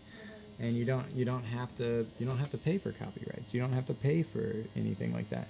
So potentially what's happening is, and I mean correct me if I'm wrong, is you are taking pieces from Google that people drew up to make part of their livelihood or to, to make part of their money, right? Right. Part of their income. And they're taking that money and they're not they potentially may have not even done that tattoo. And then one of your people comes and brings you that tattoo. And then you just made money on a piece that the original artist didn't even make money on yet. Right. You see what I'm saying? Yeah. So do you see how like shitty that is? And Kind imagine of. if you drew up a, an, a dope piece. Okay, no, we're gonna get like we're actually gonna disagree on this here. really. Yeah, I don't believe in intellectual property at all. You wouldn't you wouldn't have an issue at all with that? No, If somebody no. took if if you posted a piece that you were like super stoked to do and it was like game changing. Like this piece was going to be like something that's like amazing that like was a totally different style, totally different type of work and somebody takes it and does it before you and then gets um Yeah, the credit and shit. gets credit for it. Yeah, like totally just like gets it like that piece may have been like totally game changing in the industry and then you fucking drew that. Right. And somebody just happened to come by it because you said, "Look at how dope this piece is," and you posted it on Facebook. Right. And that's it. And somebody else on the other side of the United States fucking jacks that piece and gets sponsorships and gets money for it and fucking all kinds of shit. How pissed would you be? I can see a situation where I was irritated by that, but like, I want to have this like, man, I'd really love to have like, uh, I've thought about this a lot, man. I'd like to have uh, something hanging in a gallery. Like I've I've had stuff in, in some local shows and stuff. It's not hard to do, Yeah. and I, I always think about how awesome it would be if someone came in and stole mine off the wall. Dude, that'd be fucking dope. Wouldn't it Yeah, be? that'd like cool. they really wanted. It. Yeah, that's like, like, I'm yeah, like that's like some would- Banksy shit. They went hard for that. I would like that to happen, but I have people on. I've already had people ask permission to use my thing or That's it, whatever they're gonna do with it, and I'm like, yeah. And they're like, why don't you sign it? And I'm like, I don't give a shit. Yeah. I mean, hey, fucking props to you, man. I don't think, I mean, I'm not mad if somebody takes one of my designs and redoes it. But at the same time, like, like I, I feel the same way, kind of. Like, I feel, I, I personally would not be mad if somebody took my art and did something with it. Just show me. I want to see what it looks yeah, like when you're done with it. legit. Like that's it. That's all I want. Like you don't have to pay me for it. You don't have to like. You don't even have to fucking ask my permission. Just when it's done. Let me get a pic. Fucking tag me. Bro. Yeah. like, tag me in that shit because I want to see how good you did it. Like I want to see. I want to see the difference between your thought on how it should look and how I thought it should look, and I want to see whose was better. Right. And it may. I mean, it's not even a matter of it being better. You know what I mean? Right. Like it's a just a straight matter of, like, How did you pull it off? how did you do it? Yeah. I just want to see how your brain works. Like, and that's it. But see, that's genuine art shit right there. When you get these people that are like super mad about it, like, yes, I feel like more than more times than not, that is a straight money move. That's Yeah. You're not getting the recognition and the money that you thought you deserved for that art. Instead of just producing art for it to be art.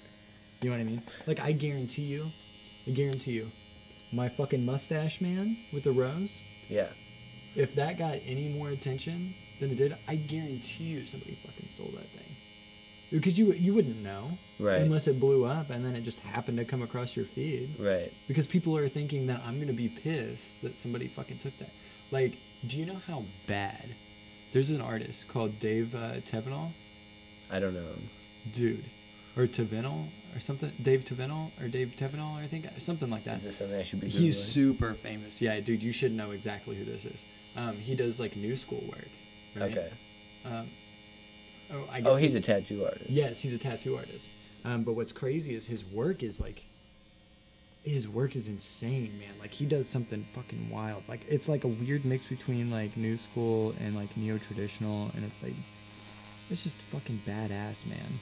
Um, but I so bad want to just fucking take one of his pieces right off of fucking Instagram because they're beautiful. man. Oh shit. It's yeah. called I- Dave Tattoos. I pulled I pulled him up. He's all over all over Google. Dude, he's like sponsored by like fucking everybody, and like like TATSoul sponsors him, and like fucking everybody sponsors him, dude. So like to sit here and be like, you know, and you know how there's tons of people that have fucking probably ripped his work off. For sure. I mean, I personally haven't, and the only reason why I haven't, and I can I'm gonna go ahead and say this is is strictly because I'm worried that he's gonna see it, which he's made a big fucking deal about it in the past. Oh, okay. Like he's So he- he's he he's does not fucking cool care. Yes, Yeah. he does care. Um, he does care.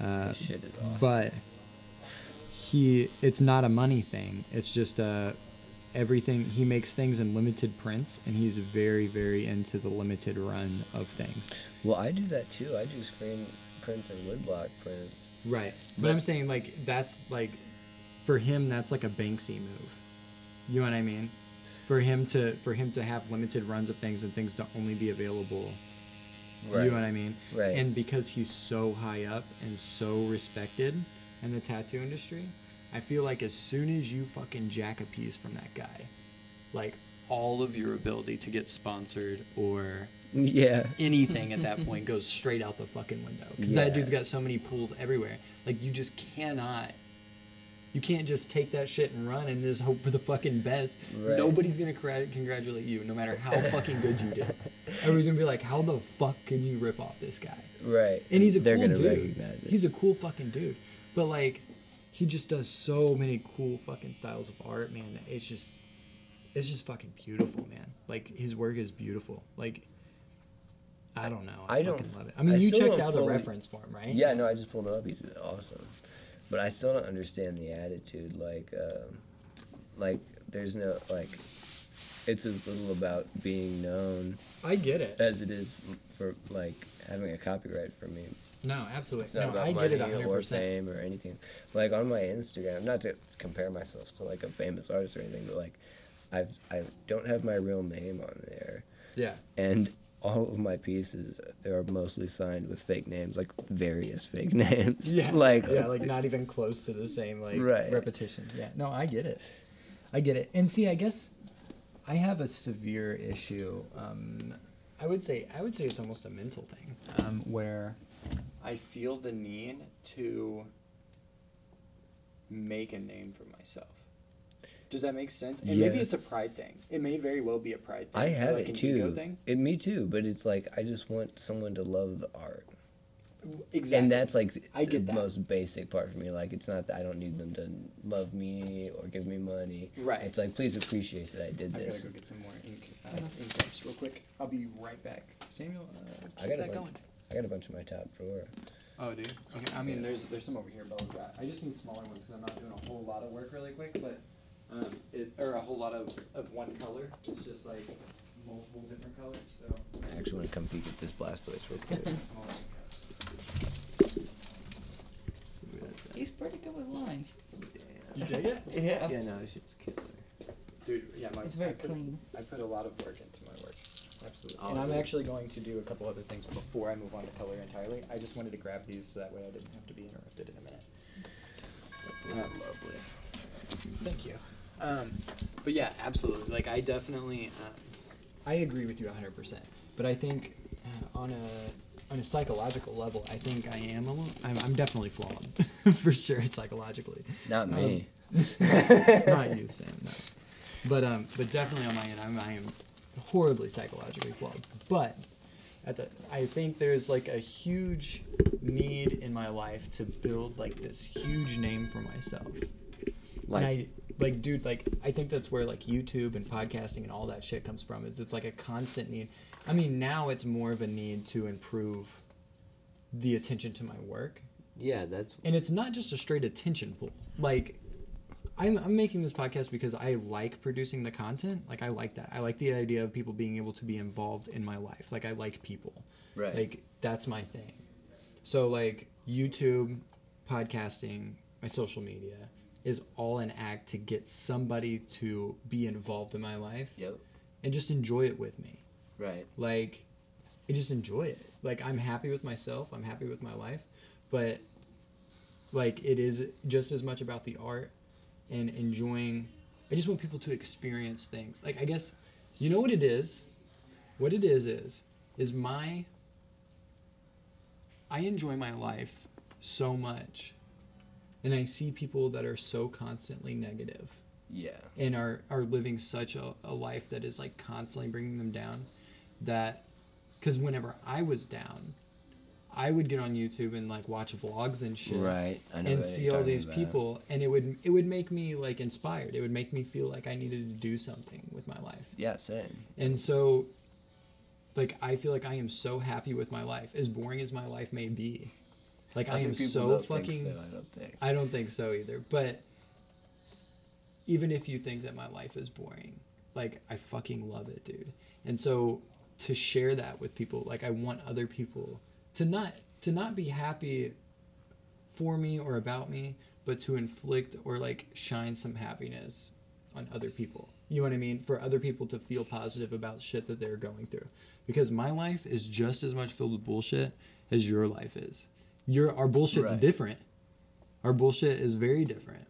But it's filled just the same. I, yeah, I think that's actually universal. Like, Yeah, aristocrats have like Yeah. these problems of like, what do I even do? You know, I grew up with a with a kid who was born into way too much money, and he's one of the most miserable people I've ever met in, in a lot of ways. Because he's Right. like, well, what am I gonna go do? Everything's set up for me. You know? Right, yeah, he has no no direction. Right. There's no there's no need to do anything greater because he has everything. Right. And, he it's a matter of finding a passion of what Right. he wants to do. Yeah. But at the same time, I mean, even that's I honestly think that's the reason why like I want like people are like, "Oh, well, like are you obsessed with like money or like anything like that?" And honestly, it's not even about that. Like, yes, I want money, but I want money so I can like continue to enjoy things. And like honestly, like, you know, here recently I've had discussion with people about like upping my prices.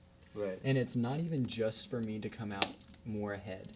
I, I guess technically it is, but that is not the sole reason. Like the sole reason is so I can sit more comfortably, so I can offer more deals. Like I don't know when the last time I charged fucking full price for a tattoo was. You know what I mean? Right. Like, and that's probably why why I fall short. Like most of the time, I would say that's probably the reason why is because I don't charge full price all the time for tattoos. Occasionally I do, Well, depending on the piece. But you like, you also book up. So like when you book up, you know it's a supply and demand I thing. cannot get this. Do Yeah. you need help? I can't get it open. Um, it is. I understand what you're saying. like I mean, if you've got so many people trying to book appointments that you're turning some away, then you need to raise the price and not. And like it doesn't even have to be about money. It's like the people that want it the most will get it, and that's important to you. This should be important to you. You know, people who that really that is want your art the most. but it's fucking scary I, I- because I let me tell you, that, Yeah. like, okay, so if I tattoo 30 days out of the month, which is literally happening for the month of January, by That's the way, nuts. all all my days are booked, um, minus I think one that I took time off, um, and then finally I fucking got this open. Um, I had an audio sensory meridian response to that. you know what that is? It's No. ASMR. oh, okay. Had, I had my. Uh, Here, just take a second to enjoy this ASMR. Okay. Oh, that's, hit, that's hitting the spot.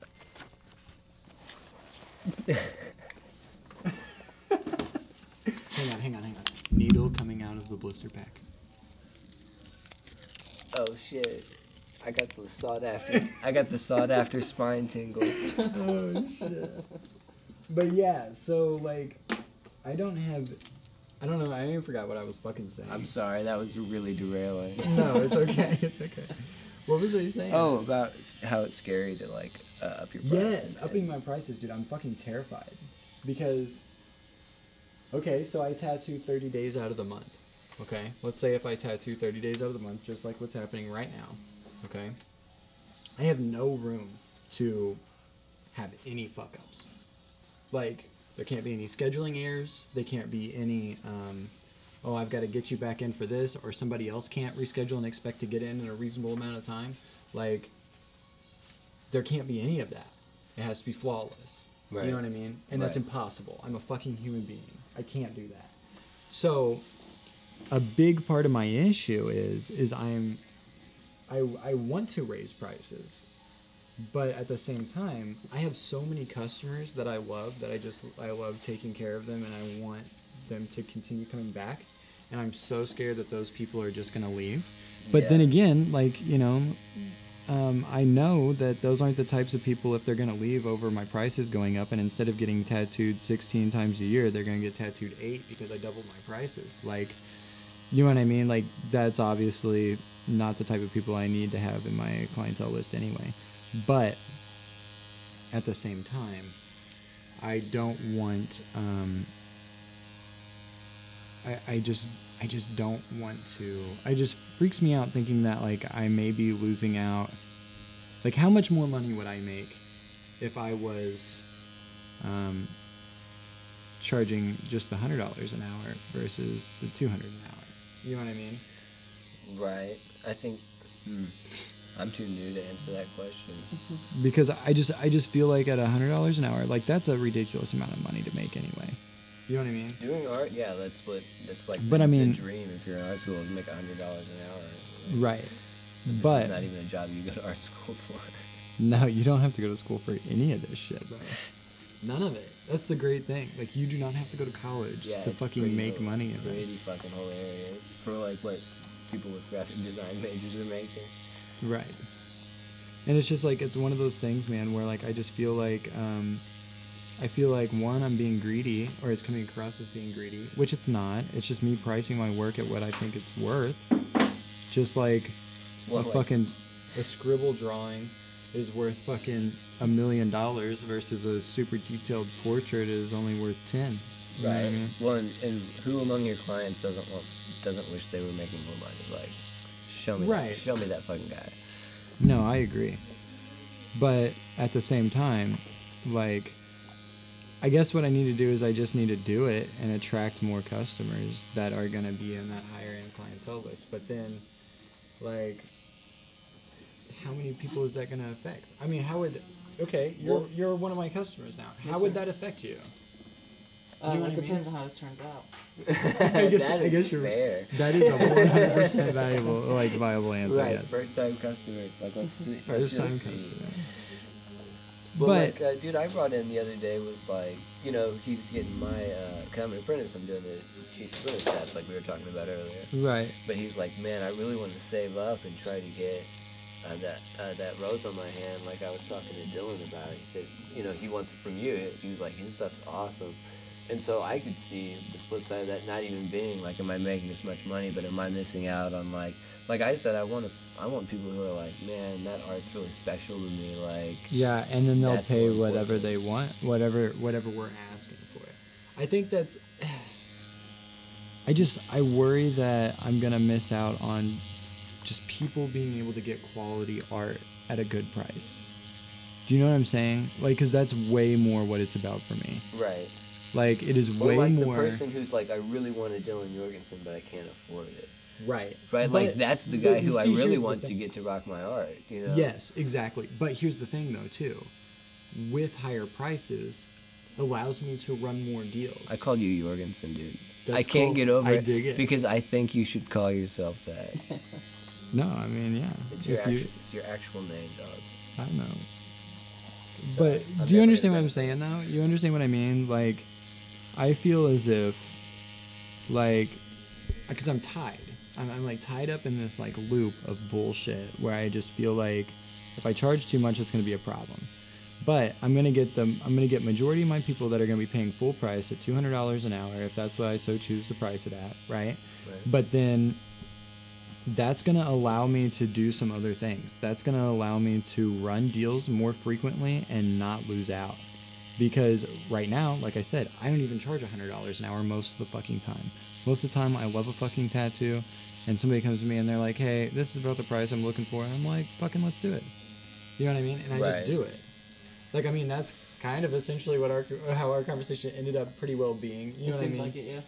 But I mean, like, if if when I asked earlier what kind of well, I didn't even ask what price range. You asked me how much I thought it was going to be, and I said, you know, I priced it, and you were like, well, that's about what I was thinking. So in that case, it worked out. Yeah. But if you would have hit me back and been like, like I want to keep it around this, and it was undershot on my mm-hmm. end, like. I would have still done your tattoo. you know what I mean? Noted. Like, I mean, don't fucking like. no, don't note it. Don't don't note it. But like, like obviously, don't take advantage of that because then it ruins it for other people. Yeah. But then at the same time, like, like I I will fucking work with you. Don't now don't come in and just automatically fucking lowball me. Yeah. You know what I mean? Like, don't come at me with like, hey, bro, I got like two hundred dollars. I want to get a half sleeve. Like, Yeah. I'm gonna be like, well, fuck, you need to save up then, don't you? Like, I don't know what to fucking tell you. But like, but like, if you're coming at me and we didn't discuss price, and I already have you down on the fucking calendar, and like, you know, like we get in here and you're you know, asking me what I think price wise, what it roughly it's gonna be, I'll fucking just be like, well, I mean, what do you got to work with? Because I really want to do this piece. You know what I mean? Right. Not turning down the ones that you really want to do. Right. I, I don't do that. I, I do I try to do every fucking piece that I can just because I enjoy fucking doing them. You know? Yeah. Like during quarantine and shit, like it was like my love for tattooing was like super rekindled. Like because you lost out on so many. Or? well because I well no, I mean I just couldn't come in here and tattoo. Right. You know what I mean? Like during the whole quarantine thing, like I couldn't tattoo. I was stuck at home. You know? Right. So it just kind of became a thing where like I was like, I was like, dude, like I just miss tattooing. I don't even give a fuck what I tat. I could tattoo 50 infinity signs today and I'd be totally fucking happy. I just miss it. You know what I mean? right. No, I do those all day. First, first of all, fuck infinity signs. But second of all, Unless you've got one, it's awesome. yeah, right. but no, um, it is what it is, you know. And it's just like, of course, there's pieces that I want to do over other pieces, but at the same time, like, if you're a fucking cool person, and we just, like, I get along with most people. I, I would say, I would say most everybody. I can get along with them. You know what I mean? Yeah. I, Um, it seems that way to me. I can't. I don't know how you do it. I fight, I fight with people too much. I don't. That doesn't mean I necessarily like them. It just means I get along with. You're I better can get, at- I can get along with them. Yeah. But and that doesn't mean I'm a fake fucking person either. It's just like I can learn to have a fucking conversation with somebody that I don't necessarily agree with, and just enjoy it for conversational purposes. And I mean, worst case scenario, if I don't fucking talk to you, like, odds are that's like your fucking tip. you know what I mean? Like, like that should be the tip of of what's going on here.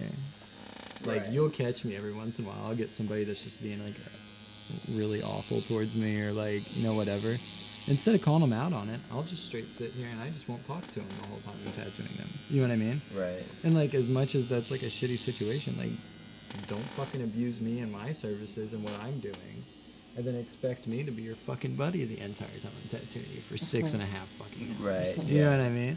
Yeah, that's a weird part. Fuck of, that. Weird part of the job.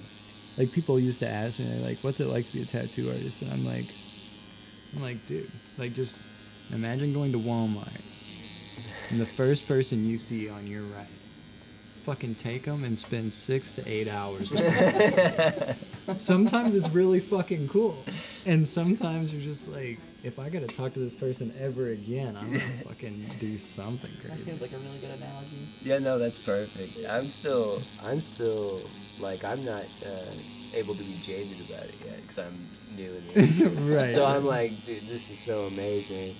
Yeah, even if you get to, yeah, I don't know. I think I also like talking to weird and people who might even be off-putting, like, uh, Oh, absolutely, dude. Weird, weird motherfuckers are my favorite. right. Like, so like one client that I had one time. I don't know if I, I don't know if you know this story or not.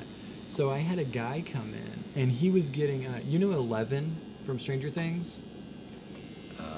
Did you ever watch Stranger Things? I, I think so. I, I don't think I watched it all. Well, you know okay. how I am. Yeah, I know. You, you don't do nothing. I, I, I don't do nothing. He's I the guy that doesn't have a TV. I watch kids movies with my kid, so I watched Soul, dude. Oh, did you? Was that fucking good? Because I've been dying to watch I watch thought that. it was awesome. I like, still haven't made time to watch that. all by I watch are kids movies with my daughter. So That's fucking awesome though, man. But yeah, so Stranger Things, there's a chick in Stranger Things, her name's Eleven. You've seen it, right? okay, yeah, I've seen the first couple episodes. So she's The like psychic the chick. kid. Yeah, Yeah, right, she's okay. a psychic girl. Yeah, so um but in the he wanted he was going to some kind of no, I don't even think he was doing anything, bro. I think he just wanted her name tattooed on him, right? On on his forearm. And What? like big. The number eleven.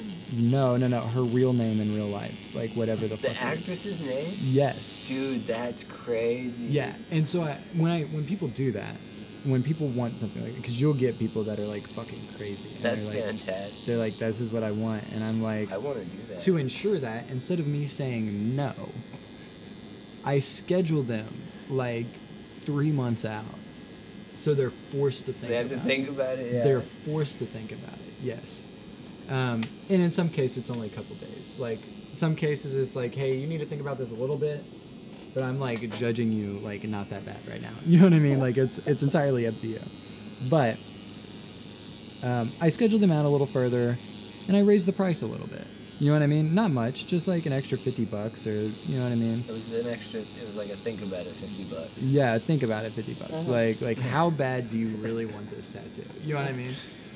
Cause I'll do it. Like, if you really fucking want it, I'll do anything you want, minus like some racial shit or like, you know what I Yeah, mean? no some homophobic stuff. Yeah, like I'm not, I'm not about that life. Like, I'm not gonna tattoo You get shot. any any hate symbol. you get Like, I shot don't- doing a gang tattoo. No right, that's what I'm that. saying. I don't fuck with that. But um but I definitely think though that you should think about what you're getting and some people have to be forced to think. You know what I mean? And Yeah, I like do. like absolutely like some people have to be forced to think. As a teacher. Yeah. Yes. Yeah, sometimes they have to be drug kicking and screaming to think about something. Yes. But so that's what I do is I I hurt their wallet a little bit more and I make sure that they like really fucking want it. So I'm dying to know, like, this? So listen, so this is what happens. So this guy comes in, no hate, like I fucking love this guy. Like he's probably one of my favorite customers I've ever had, and I've not even seen him or talked to him since it fucking happened. Um, this guy comes in here, right? And I message him. I'm like, "Hey man, like you still coming in tonight?" And he's like, "Absolutely." I'm like pulling up in the parking lot right now. I was like, "Fuck yeah!" So he walks in.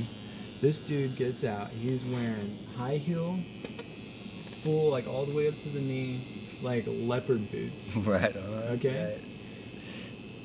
pants that matches boots, and they have roses on them. Keep in mind, so it's like leopard print with like traditional rose tattoos all over it. Type That's deal. insane. So Okay. yeah, but That- listen, those don't match, listen to this. but I love it. listen to this. So shoes, pants, fucking they were like these weird skinny jean things, and then he had on like a like a regular fucking shirt, and then a random fucking like black tie or something, right? Like, and then- was this a collared shirt? No, Okay, that's no, it was good. just a tie. I like Yeah. it. and uh, his hat, right? And it all fucking matched. Like all of it. Like it was all the exact same print. It was the same pattern, the same fucking everything. It all matched. Is that matching? Is that what we call matching? I mean, it. No, I mean like it like- legit was the exact same fucking print. Like it, was So- a whole matching like outfit suit type deal. I don't from fucking a, know. Like from a distance, it looks like a onesie type deal. yes. okay, that's what I'm. Okay, Yes. now I understand. So, so check it out. So I like you can tell this kid's entire life has been determined by like what his parents hate, right? like I swear to you, like he fucking straight up like this kid. He's not a kid. He, he was actually older than me at the time, so he's like a grown fucking adult. You know what I mean? Like he's probably well, no, I think he was like 21 or 22. I was probably tw- I was probably I think I was like 23. Um, so this fucking kid, man, he fucking comes in with it's him, his brother, and his brother's girlfriend. Okay. Keep in mind, this guy said he wants this tattoo like fucking huge, from like wrist to ditch, so wrist to elbow on the inner forearm, and like you're talking like four inch tall letters, like fucking just thick black. Like you're talking like Is it like that? a centimeter wide on each point of these fucking letters. oh right? shit! Like Are we talking about script? solid black Right. script. Nice. Just whatever the fuck this chick's name was. Right? and That's inspiring. I want to chat. so I that. priced him. I priced him at four hundred bucks. Right. I was like, dude, it's gonna be four hundred dollars. Normally, I would charge like two fifty to three hundred, depending on the final size. And this was fucking massive. You know what I mean? Like this is a huge tattoo. Right. And um, he was about it, man. He was fucking sold. So he shows up to his appointment. Um, we're all sitting there. I draw up everything and get it all like prepared the way I need it to be.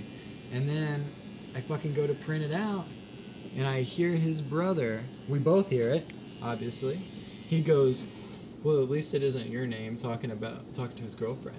You know, at least he's not getting your name tattooed on it. And he looks at me. I look at him and I was like, "Fuck no!" Like I knew immediately what was about to happen. I don't actually. Keep this going. motherfucker got his brother's girlfriend's name blasted instead Oh, of the chick's name that was from His the fucking eleven or brother's whatever. girlfriend. I hope she was like because- a one month girlfriend. No, apparently they've been together for like forever. But that makes. Oh. still, this motherfucker got a probably eight inch fucking tattoo, nine inch fucking right, tattoo like, of this- his brother's girlfriend. This is a guy whose entire life has been contrarian to whoever is around him. absolutely, Like, yes. he, so he spent 100%. months waiting for this one tattoo. One hundred and percent, bro. someone's like, yes. at least it's not. And he's like, well, fuck that. Yeah, it is. Yeah. And so I told him no at first. Like Right. obviously, like I was like, fuck no, dude. Like we're not doing this. And he was like, I'll take my four hundred dollars somewhere else then. He was like, I bet I can find somebody else to do it. And I was like, He could. Yeah, you fucking could. You walked up to anybody and was like, Hey, I'll give you four hundred dollars to put this chick's name on my fucking arm, like big. I'd be like, fuck yeah, I'll do it. But like as that person being my customer, I had to like make them like at least try to get them to say no to that. I had to at least try. I love it. Dude, it was fucking massive from here to here. We fucking blasted it. It was just Rachel. Big as fuck. fucking Rachel. That's that's a Dude, fantastic one, dude. Dude, yeah, I got I got tons of fucking stories like that. Dude, that's Tons. that's great. More Dude. more later. It's point to watch the podcast and like actually see what the fuck's gonna happen. Hey, I gotta grab my iPad real quick so I can actually wanted see how we're ask her covering if, this. see if I can grab five minutes to smoke. Yeah, you're cool, bro. Um, Give me we'll take a space. We're gonna take a quick break, real quick. Yeah, I'll just. I'll take care of it. Fuck me. Always wants my password. Somebody else is gonna, uh, gonna shit off the podcast. All right, we're back from our break now. Um. Yeah, back from our break. So we just finished up with that Rachel story, right? That's what we just said. Um. So yeah, there's all kinds of fucking stories to tell in this industry. Um, you got any cool fucking stories to tell so far, Samuel? Or are you still fucking like super new?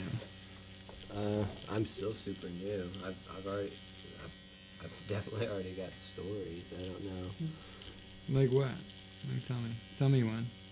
Gosh, I don't know if it's a funnier one or not. It's not funny. I mean, tell me, fucking crazy stories are just as fun as funny stories. Well, like I got this uh, client now who is.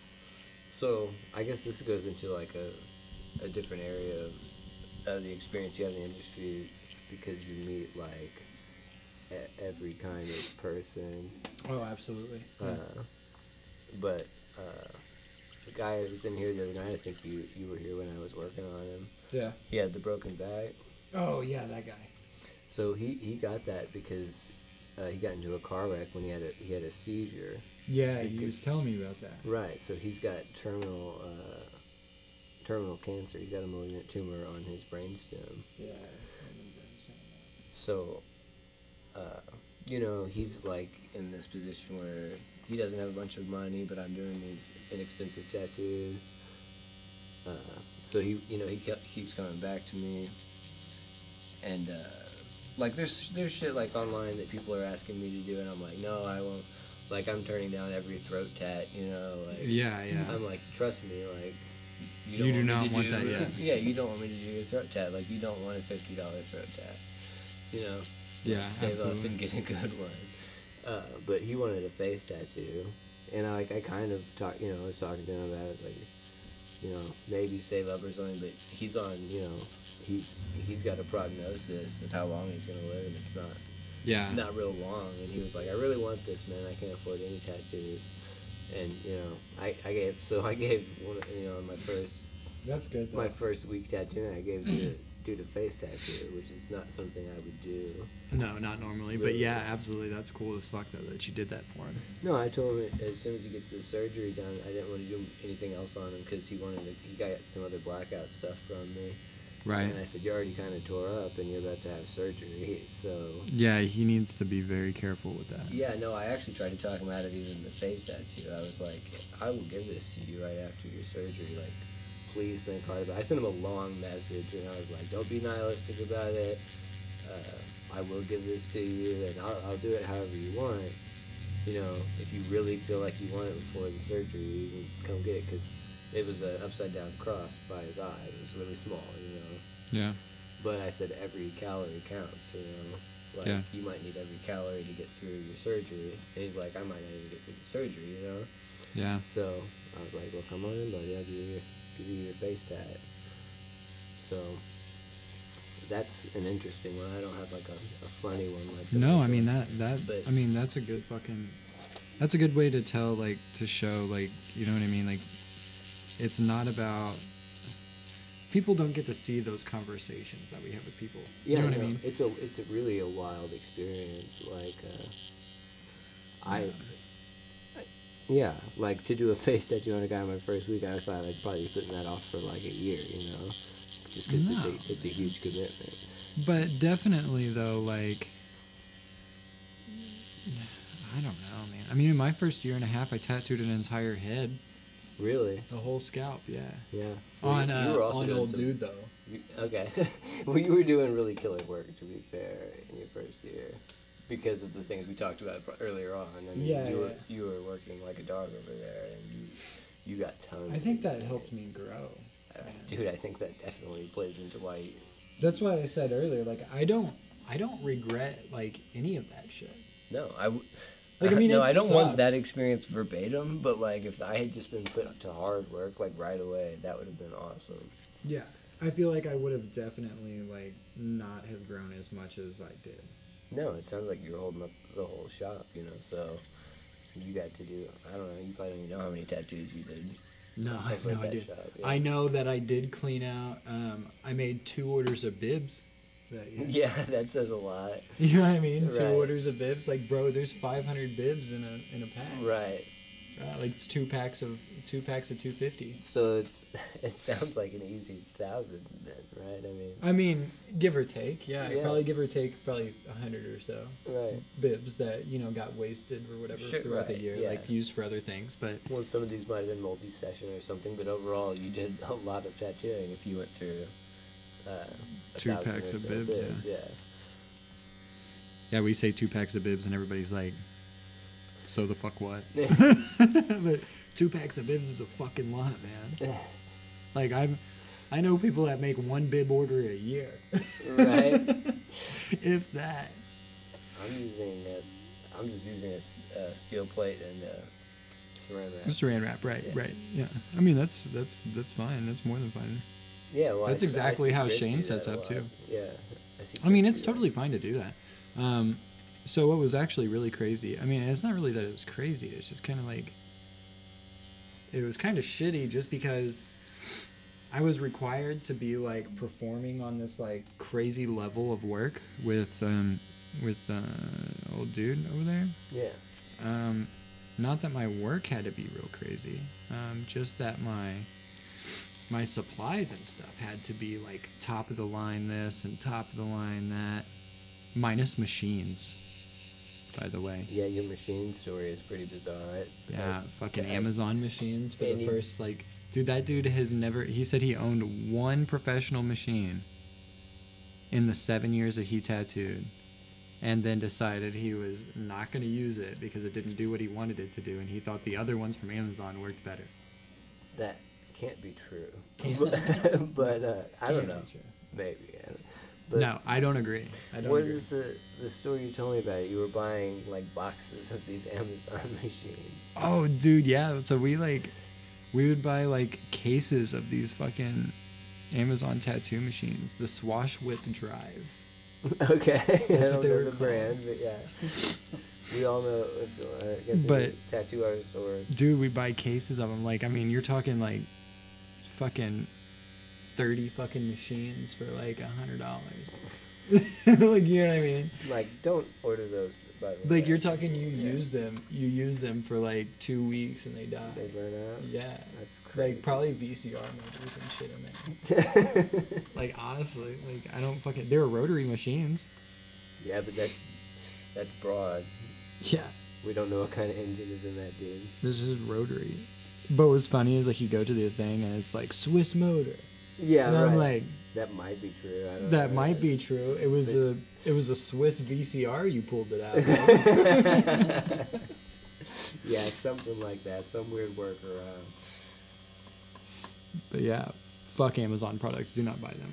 Um, Yeah, don't. don't if you can if you can thing. if you can like fucking no way don't don't buy Amazon. Yeah, don't no. buy stuff on Amazon. I've only been tattooing. I've been apprenticing it for like I don't know two two months, month and a half. yeah But I've been tattooing now for like maybe two weeks, and I've already covered up like plenty of Amazon machine tattoos. So yes.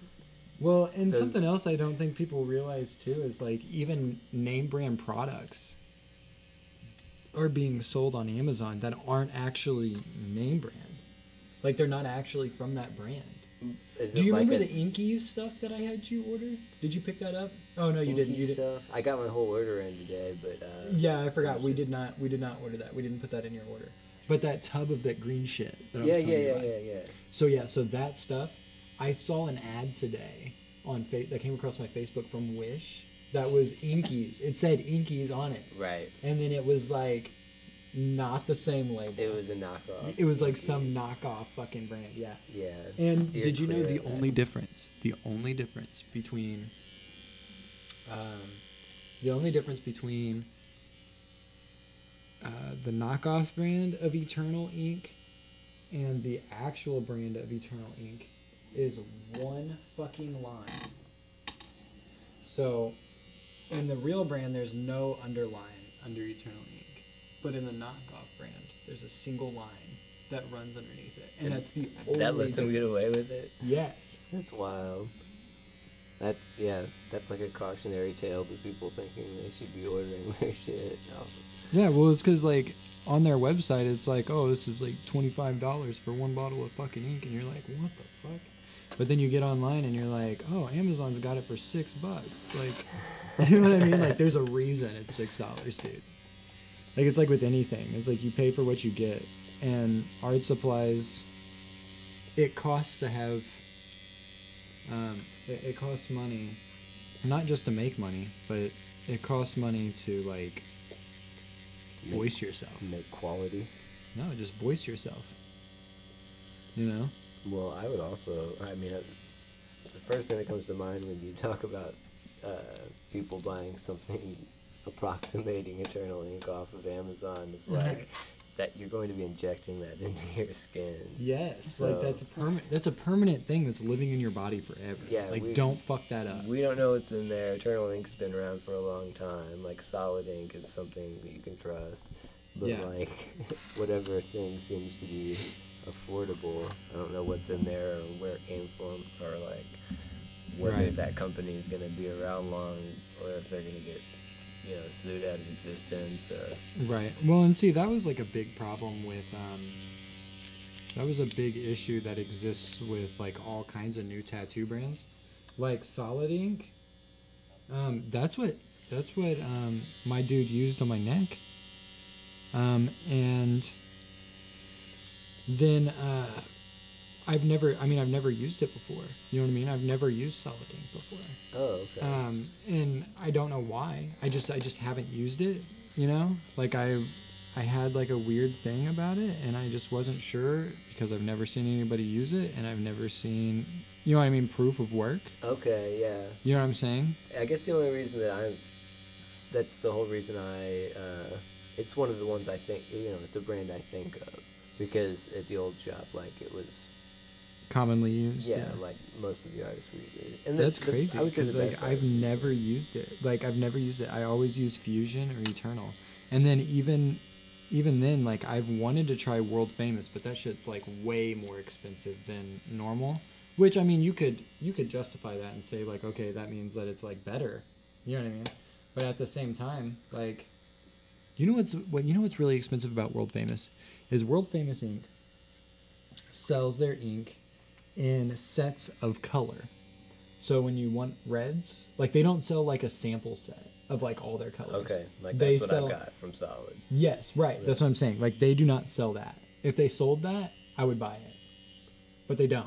So you get, like, a, s- uh, their So you get- collection of reds. or a Collection of reds, Yeah. collections of blues, collections of greens. And I mean they'll give you six or seven different versions of the same fucking color. Right. But they will not give you an actual set of sample set, like a Right. sample set, like of all the different colors, like one from one color of each. Right. They don't sell them like that. Yeah, that's And that pretty sucks. wild. But let me You tell think you, that's a prestige move? Like, I don't know.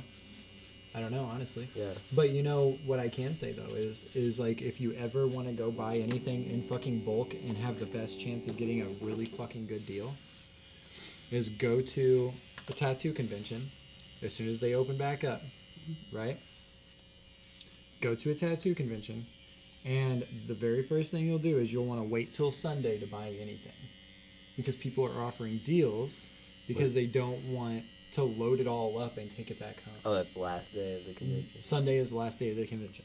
Yeah. So, by you waiting that whole time, then you're making sure that that you get the best deal possible, pretty much. But then you also risk not being able to get what you're wanting. But you've observed that they will they're dropping prices on that last day. Absolutely, yeah. Whenever I went to the tattoo convention in 2019, that's exactly how it was. That's exactly how it was. I even thought of going to one of those to get supplies. Yeah, I mean, like I wouldn't, I wouldn't just go there to get supplies. I would go there to like, you know, actually go to a tattoo convention and enjoy it. Um, I would say, a fucking dude, like, if you're not ready to tattoo your first year at a convention, if um, if they don't, if they if they have them this year, I doubt they're gonna even fucking have Yeah, them. probably. But not. if they do have them, um, I mean, it's your first year tattooing. I went to my first convention at in my first year. I mean, 2019 was my first full year tattooing, and I went to the, ta- the Louisville convention, and it was awesome. You can tat there. Dude, yeah, you buy a booth, you rent a booth for the weekend or whatever. You set up. You have three days to tattoo, and most people charge twice the amount because they they you're traveling to tattoo. Right. Yeah, so um, it's fucking worth it, dude. And you network with all these big fucking companies and shit, and it's just fucking awesome. That's like you get to meet like Ink Masters, and you get to meet like all these fucking crazy people. There's actually these two um, tattoo conventions that are invite only, like they're by invitation only. Um, and there's it's um, one's like, God, I cannot remember what they're fucking called. Well, hold on. Um, Is it just the artists who are invite only? Uh, it's no. probably a big thing for. It's yes, it's just the artists that are invite only, but also um, uh, people. It's like a think, think um, like tattoo parties, Right. right? But with celebrities, like, like it's just a bunch of celebrities, and you get invited to come tattoo at like some fucking like crazy ass tattoo convention that's only for celebrities. That's wild. Yeah, but you have to be like crazy, like, dude, like, like Shane has been dying to. Like, you have to know somebody that knows somebody that knows somebody Right. to get the fucking Yeah. thing.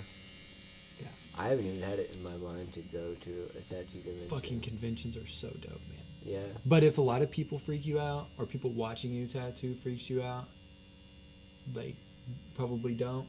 I just I don't go to anything. But dude, I'm telling you, it's expensive to go. yeah, that's But the amount of the amount of friends and the amount of the amount of things that happen whenever you do go is insane. Like it's so much fun. right. Do I sound echoey to you? Like extra echoey, like I'm picking up on your mic or something? Or do I um, sound pretty normal? Because I don't I- feel like I sound I don't- totally normal. I don't think my ear is keen enough for that. I can't I can't hear anything. Did you adjust any of our volumes or anything? No. Haven't Okay. touched haven't Okay. touched the interface. I mean, that's probably fine. It's probably just me like tripping or something. I don't know. well, and now you're working like when we were sound checking and stuff. You're not Yeah. moving all around from it. Well, I think there's also less background noise, so I'm Oh, hearing myself yeah. more. Good point.